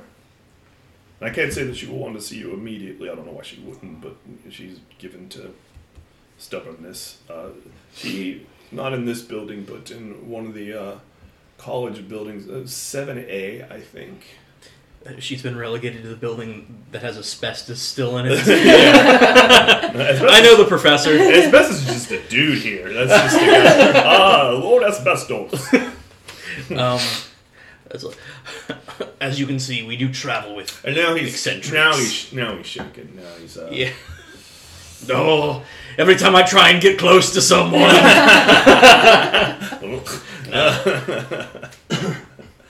um, we are, perhaps best to say, not from around. In every manner of I, speaking. I, I don't mean to press for more. And, and despite his fear and trepidation and kind of existential uh, dread, uh, I, but what I mean, of what nature are you, sir? I am a demon. A demon? He is not from this world. Yes. A daimone?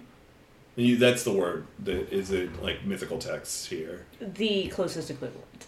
No, you know that's exactly okay, what. yes. Uh, and actually, there are old. Well, uh, Polypithia will know about this uh, more than I would. There are texts on myths and le- texts on myths and legends in the uh, the main library. I wonder how many of those are true. You could ask. I probably knew a few of them. Well, I, yours sounds somewhat familiar. It's very Eastern. I have been in this world for a very, very long time. He finally no- he finally notices the dogs. Like, "Oh dear, um, yes, go on, go on." Yes, they, they've been with me for almost as long. They sprung up from the north wind. Uh, and I come the first north wind. You see. Oh, well, oh, that clears it up.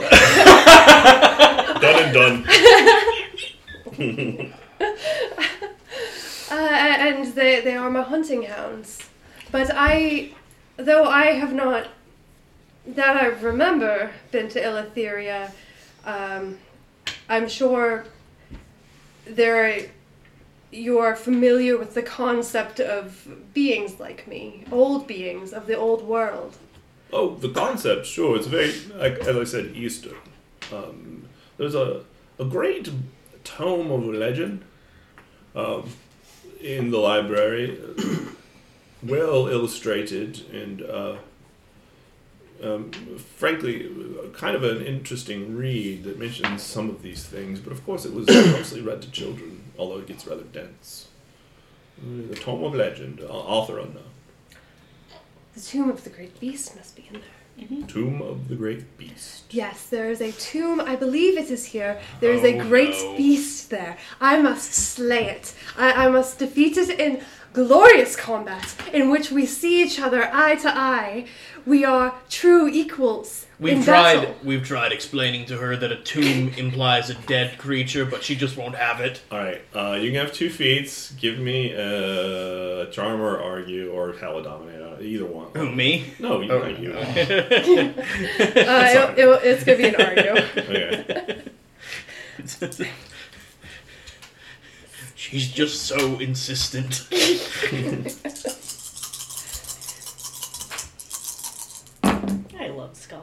Oh my god. She is so insistent. I rolled sweet, super high on this frivolous roll that means Roll the non Should I spend again? Four. Yeah, always. Always. Roll the Do it. die. Oh, Roll to be I- mildly impressive. 48! Yeah. You were mildly impressive. Congratulations. A thirty. He's like completely gobsmacked, and he just you see him like, oh, and he smiles. He actually has a little bit of a tear in his eye. Uh, you know, good. I'm glad you are a thing. this doesn't change my research very much, but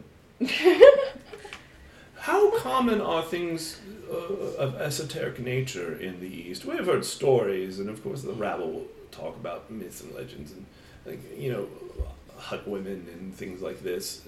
Th- th- There are sages, as I said, uh, Polypithia, as the high esoterist, is, who know about such things. It was always assumed to be just stories.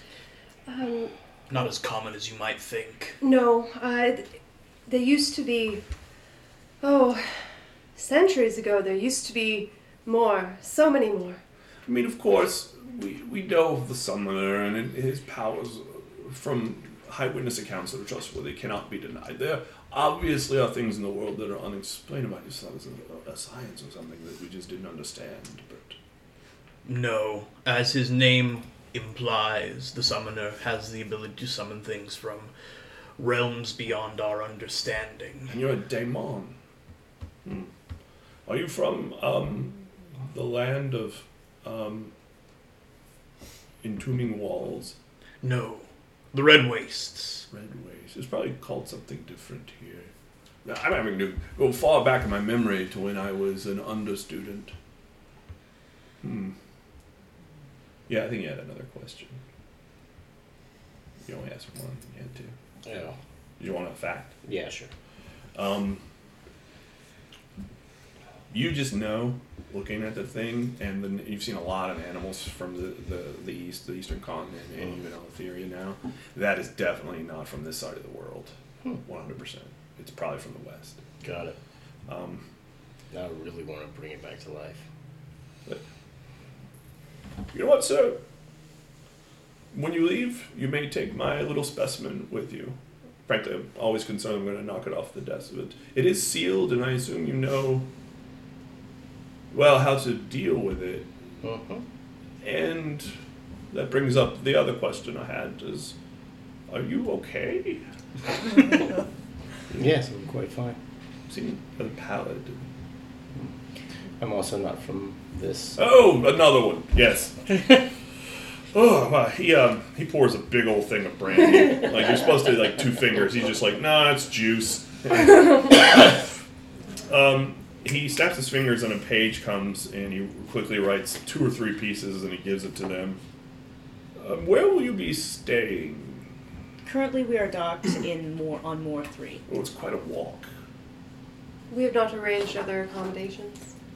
If you wish, I can uh, use my um, influence, well, the uh, auspices of my office, frankly, to, if you want to, one of the guest um, lou- or the student accommodations, to stay here if you wish.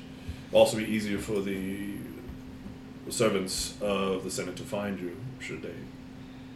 Uh, Black Oak just looks like, mm-hmm. We could at The least student accommodations. we could at least stay for t- today. We have several other sages to speak with.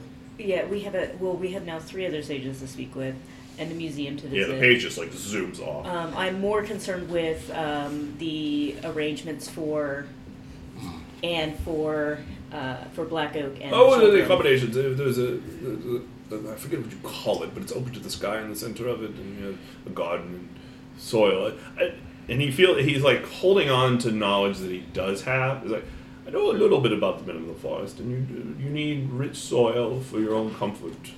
Yes, It would be nice. yes. In there, in the in the quad, in it, it's it's not a room. It's more of a, a suite, really, for dignitaries from other lands. Although we haven't had very many of those lately, as I'm sure you don't have to be told why. Um, he writes out another thing, more official, not just on a scrap, and, and he snaps his fingers again, and the other uh, page comes in. and well, assuming you're willing to, to do to stay here. I will put If there's this. accommodation for me. Yes, yes, yes, uh, yes, yes, And he writes it out and just hands it to the page, and he takes off. So, I don't want to keep you here. You're probably tired from your journey. I will say this: um, I, I, I've had to send words to the other sages, especially Polypithia, but uh, this is going to happen anyway. But when they have gotten word of you in your official capacity, at the very least, they will want to have a formal meeting, not like this. If you think this is dry, Well, we do also need to speak with Orantrek about the Tomb of the Great Beast, and we also need to. Well, they'll, they'll, converse they'll all with be. Uh, excuse, sorry for interrupting you. They, they, they will all be there as well. The tomb, I have no idea what that reference, reference is. I'm sorry. Uh, they're all obviously in the uh, old district of the city, further up the hill. Uh, well, what used to be the hill. Uh, there are old temples and such, and abandoned. Uh, uh, only the custodians go there. No, I I had a vision of it, you see, and I feel if we describe it to the scholar who, the sage, has spent much of his life dedicated to it, perhaps he can help. Yeah, no, they'll, they'll definitely want to help you. Um, I'm, I'm trying to poorly, I think, get across the fact that they will want to have an official meeting with scribes, and part of this is because you're envoys, and so every meeting you're doing becomes official by. This becomes official by definition. So some pomp and circumstance is what I'm saying. Never any privacy. Oh, I mean, I don't know. Well, how that could be expected. Uh, my attempt at a joke. If you wish, I could try to schedule something with them individually, but that would take an enormous amount of strong arming. he laughs as some private joke. I'm more for efficiency at this time. It should be fine. That would probably be tomorrow morning, if I would guess. You mentioned there were ruined temples to the north of here. Oh yes, quite a lot, in fact. Well, ruined temples, old buildings, tombs, uh, uh, old government buildings, amphitheaters. To the icons or to something else? Some, yeah, some are. Although, not many. Well, everybody's gotten a little lax in their faith. I don't hold to the icons, but uh, I acknowledge their influence. Does anyone live in that area? Is it all abandoned? Um, well, some of the outlying farmers have uh, taken up residence on the lands through uh, some dictate from the Senate so that they could farm out there, but they're not allowed to stay in the buildings. You'll see sheep herders and such. Uh, It's uh, fairly, unless you're into old ruins. uh, I'll I'll go ahead and say it's somewhat of a depressing place, but very great historical value. It might be worth checking out. Oh. So it's like I would love to spend all day, several days, a month or two, and uh, speaking with you about this at your uh, indulgence. But I, you must be uh, very tired. One last question. I hope it's not rude. Assume the Dark Lord isn't going to invade. Not at this present moment, no. Ooh, I should have said that differently. It is not currently his plans to invade. He wishes to uphold the current um, original agreement with Eleutheria. You mean argue? You know, He doesn't have to invade for his, for you to feel his influence. oh yeah, yeah, yeah. Oh, I get the feet. Um, uh, within this discussion, I can lead them to my own conclusions. Yes, 18. he just accepts. You had a question about the artist, I think. Right. What did you say her name was? Lena. Is she still around? Oh yes, she uh, lives in the city. Well, well, she has an estate on the outskirts of the city, D- directly to the opposite. A good long walk from here. I would like to speak with her. Um, I'll send word if I can. Yes, I can send word. I have to go down to the front desk. She seems to be the only one that has some sort of idea or representation of where we might be going. Perhaps. Um, she is a fascinating woman. And this, like, sort of far away look in his eye. I do have um, one more minor question for you, um, good sage. Mm-hmm. Um, while I'm sure the history books don't necessarily speak kindly on my my persona, they might provide more information for some of my compatriots, and they might. Would it be possible for them at some time to maybe counsel you on things that they might have forgotten of the old ways? Oh, certainly, sure. It's up to, to you. I, I assume you have more pressing business and don't need an old scholar bending your ear for hours on it, but certainly. No, I, I, I'm searching for runes of the old ways. Runes? Runes and glyphs, in which case old scholars would be quite helpful. Oh, yes. You, uh, you'll need to talk to Calvetrix. He is at his estate on holiday, but it's not that far from the city. We have an entire grocery list of old scholars to talk to. Yeah, it's. Uh, I mean, Good thing that boat needs to be repaired. It's, yeah. That is true. Well, I do. I have a lot to think on, if, if you don't mind me saying. And um, he gives you directions to the suite, which is, you know, you just go out of the building and into the college proper, and it's, uh, you know, a quarter mile away. Um, the uh, weirdly, Ivan Onksig, we know of this. And they stand up as if that was a just. He clearly like he's saying goodbye. Yeah. Um, I don't know what honorifics to give you, but it is. This has been the most illuminating day. I look forward to speaking to you in the future. Us as well. Thank you for your time. We will see you in the morning at the meeting. And they lead you out towards the suite, and that's where I'll call it. Yeah. Two points. Well, that wasn't too uh, dry an episode for our listeners, but things will get weird. They always do. Never After was created, designed, and written by Adrian McLear. This podcast is produced and edited by Grace Skelton. Our music is Shimmering Lights by Punch Deck. You can find a link to their Patreon and Spotify page in our description. Thank you so much for listening, and we can't wait for you to hear the rest of our adventure.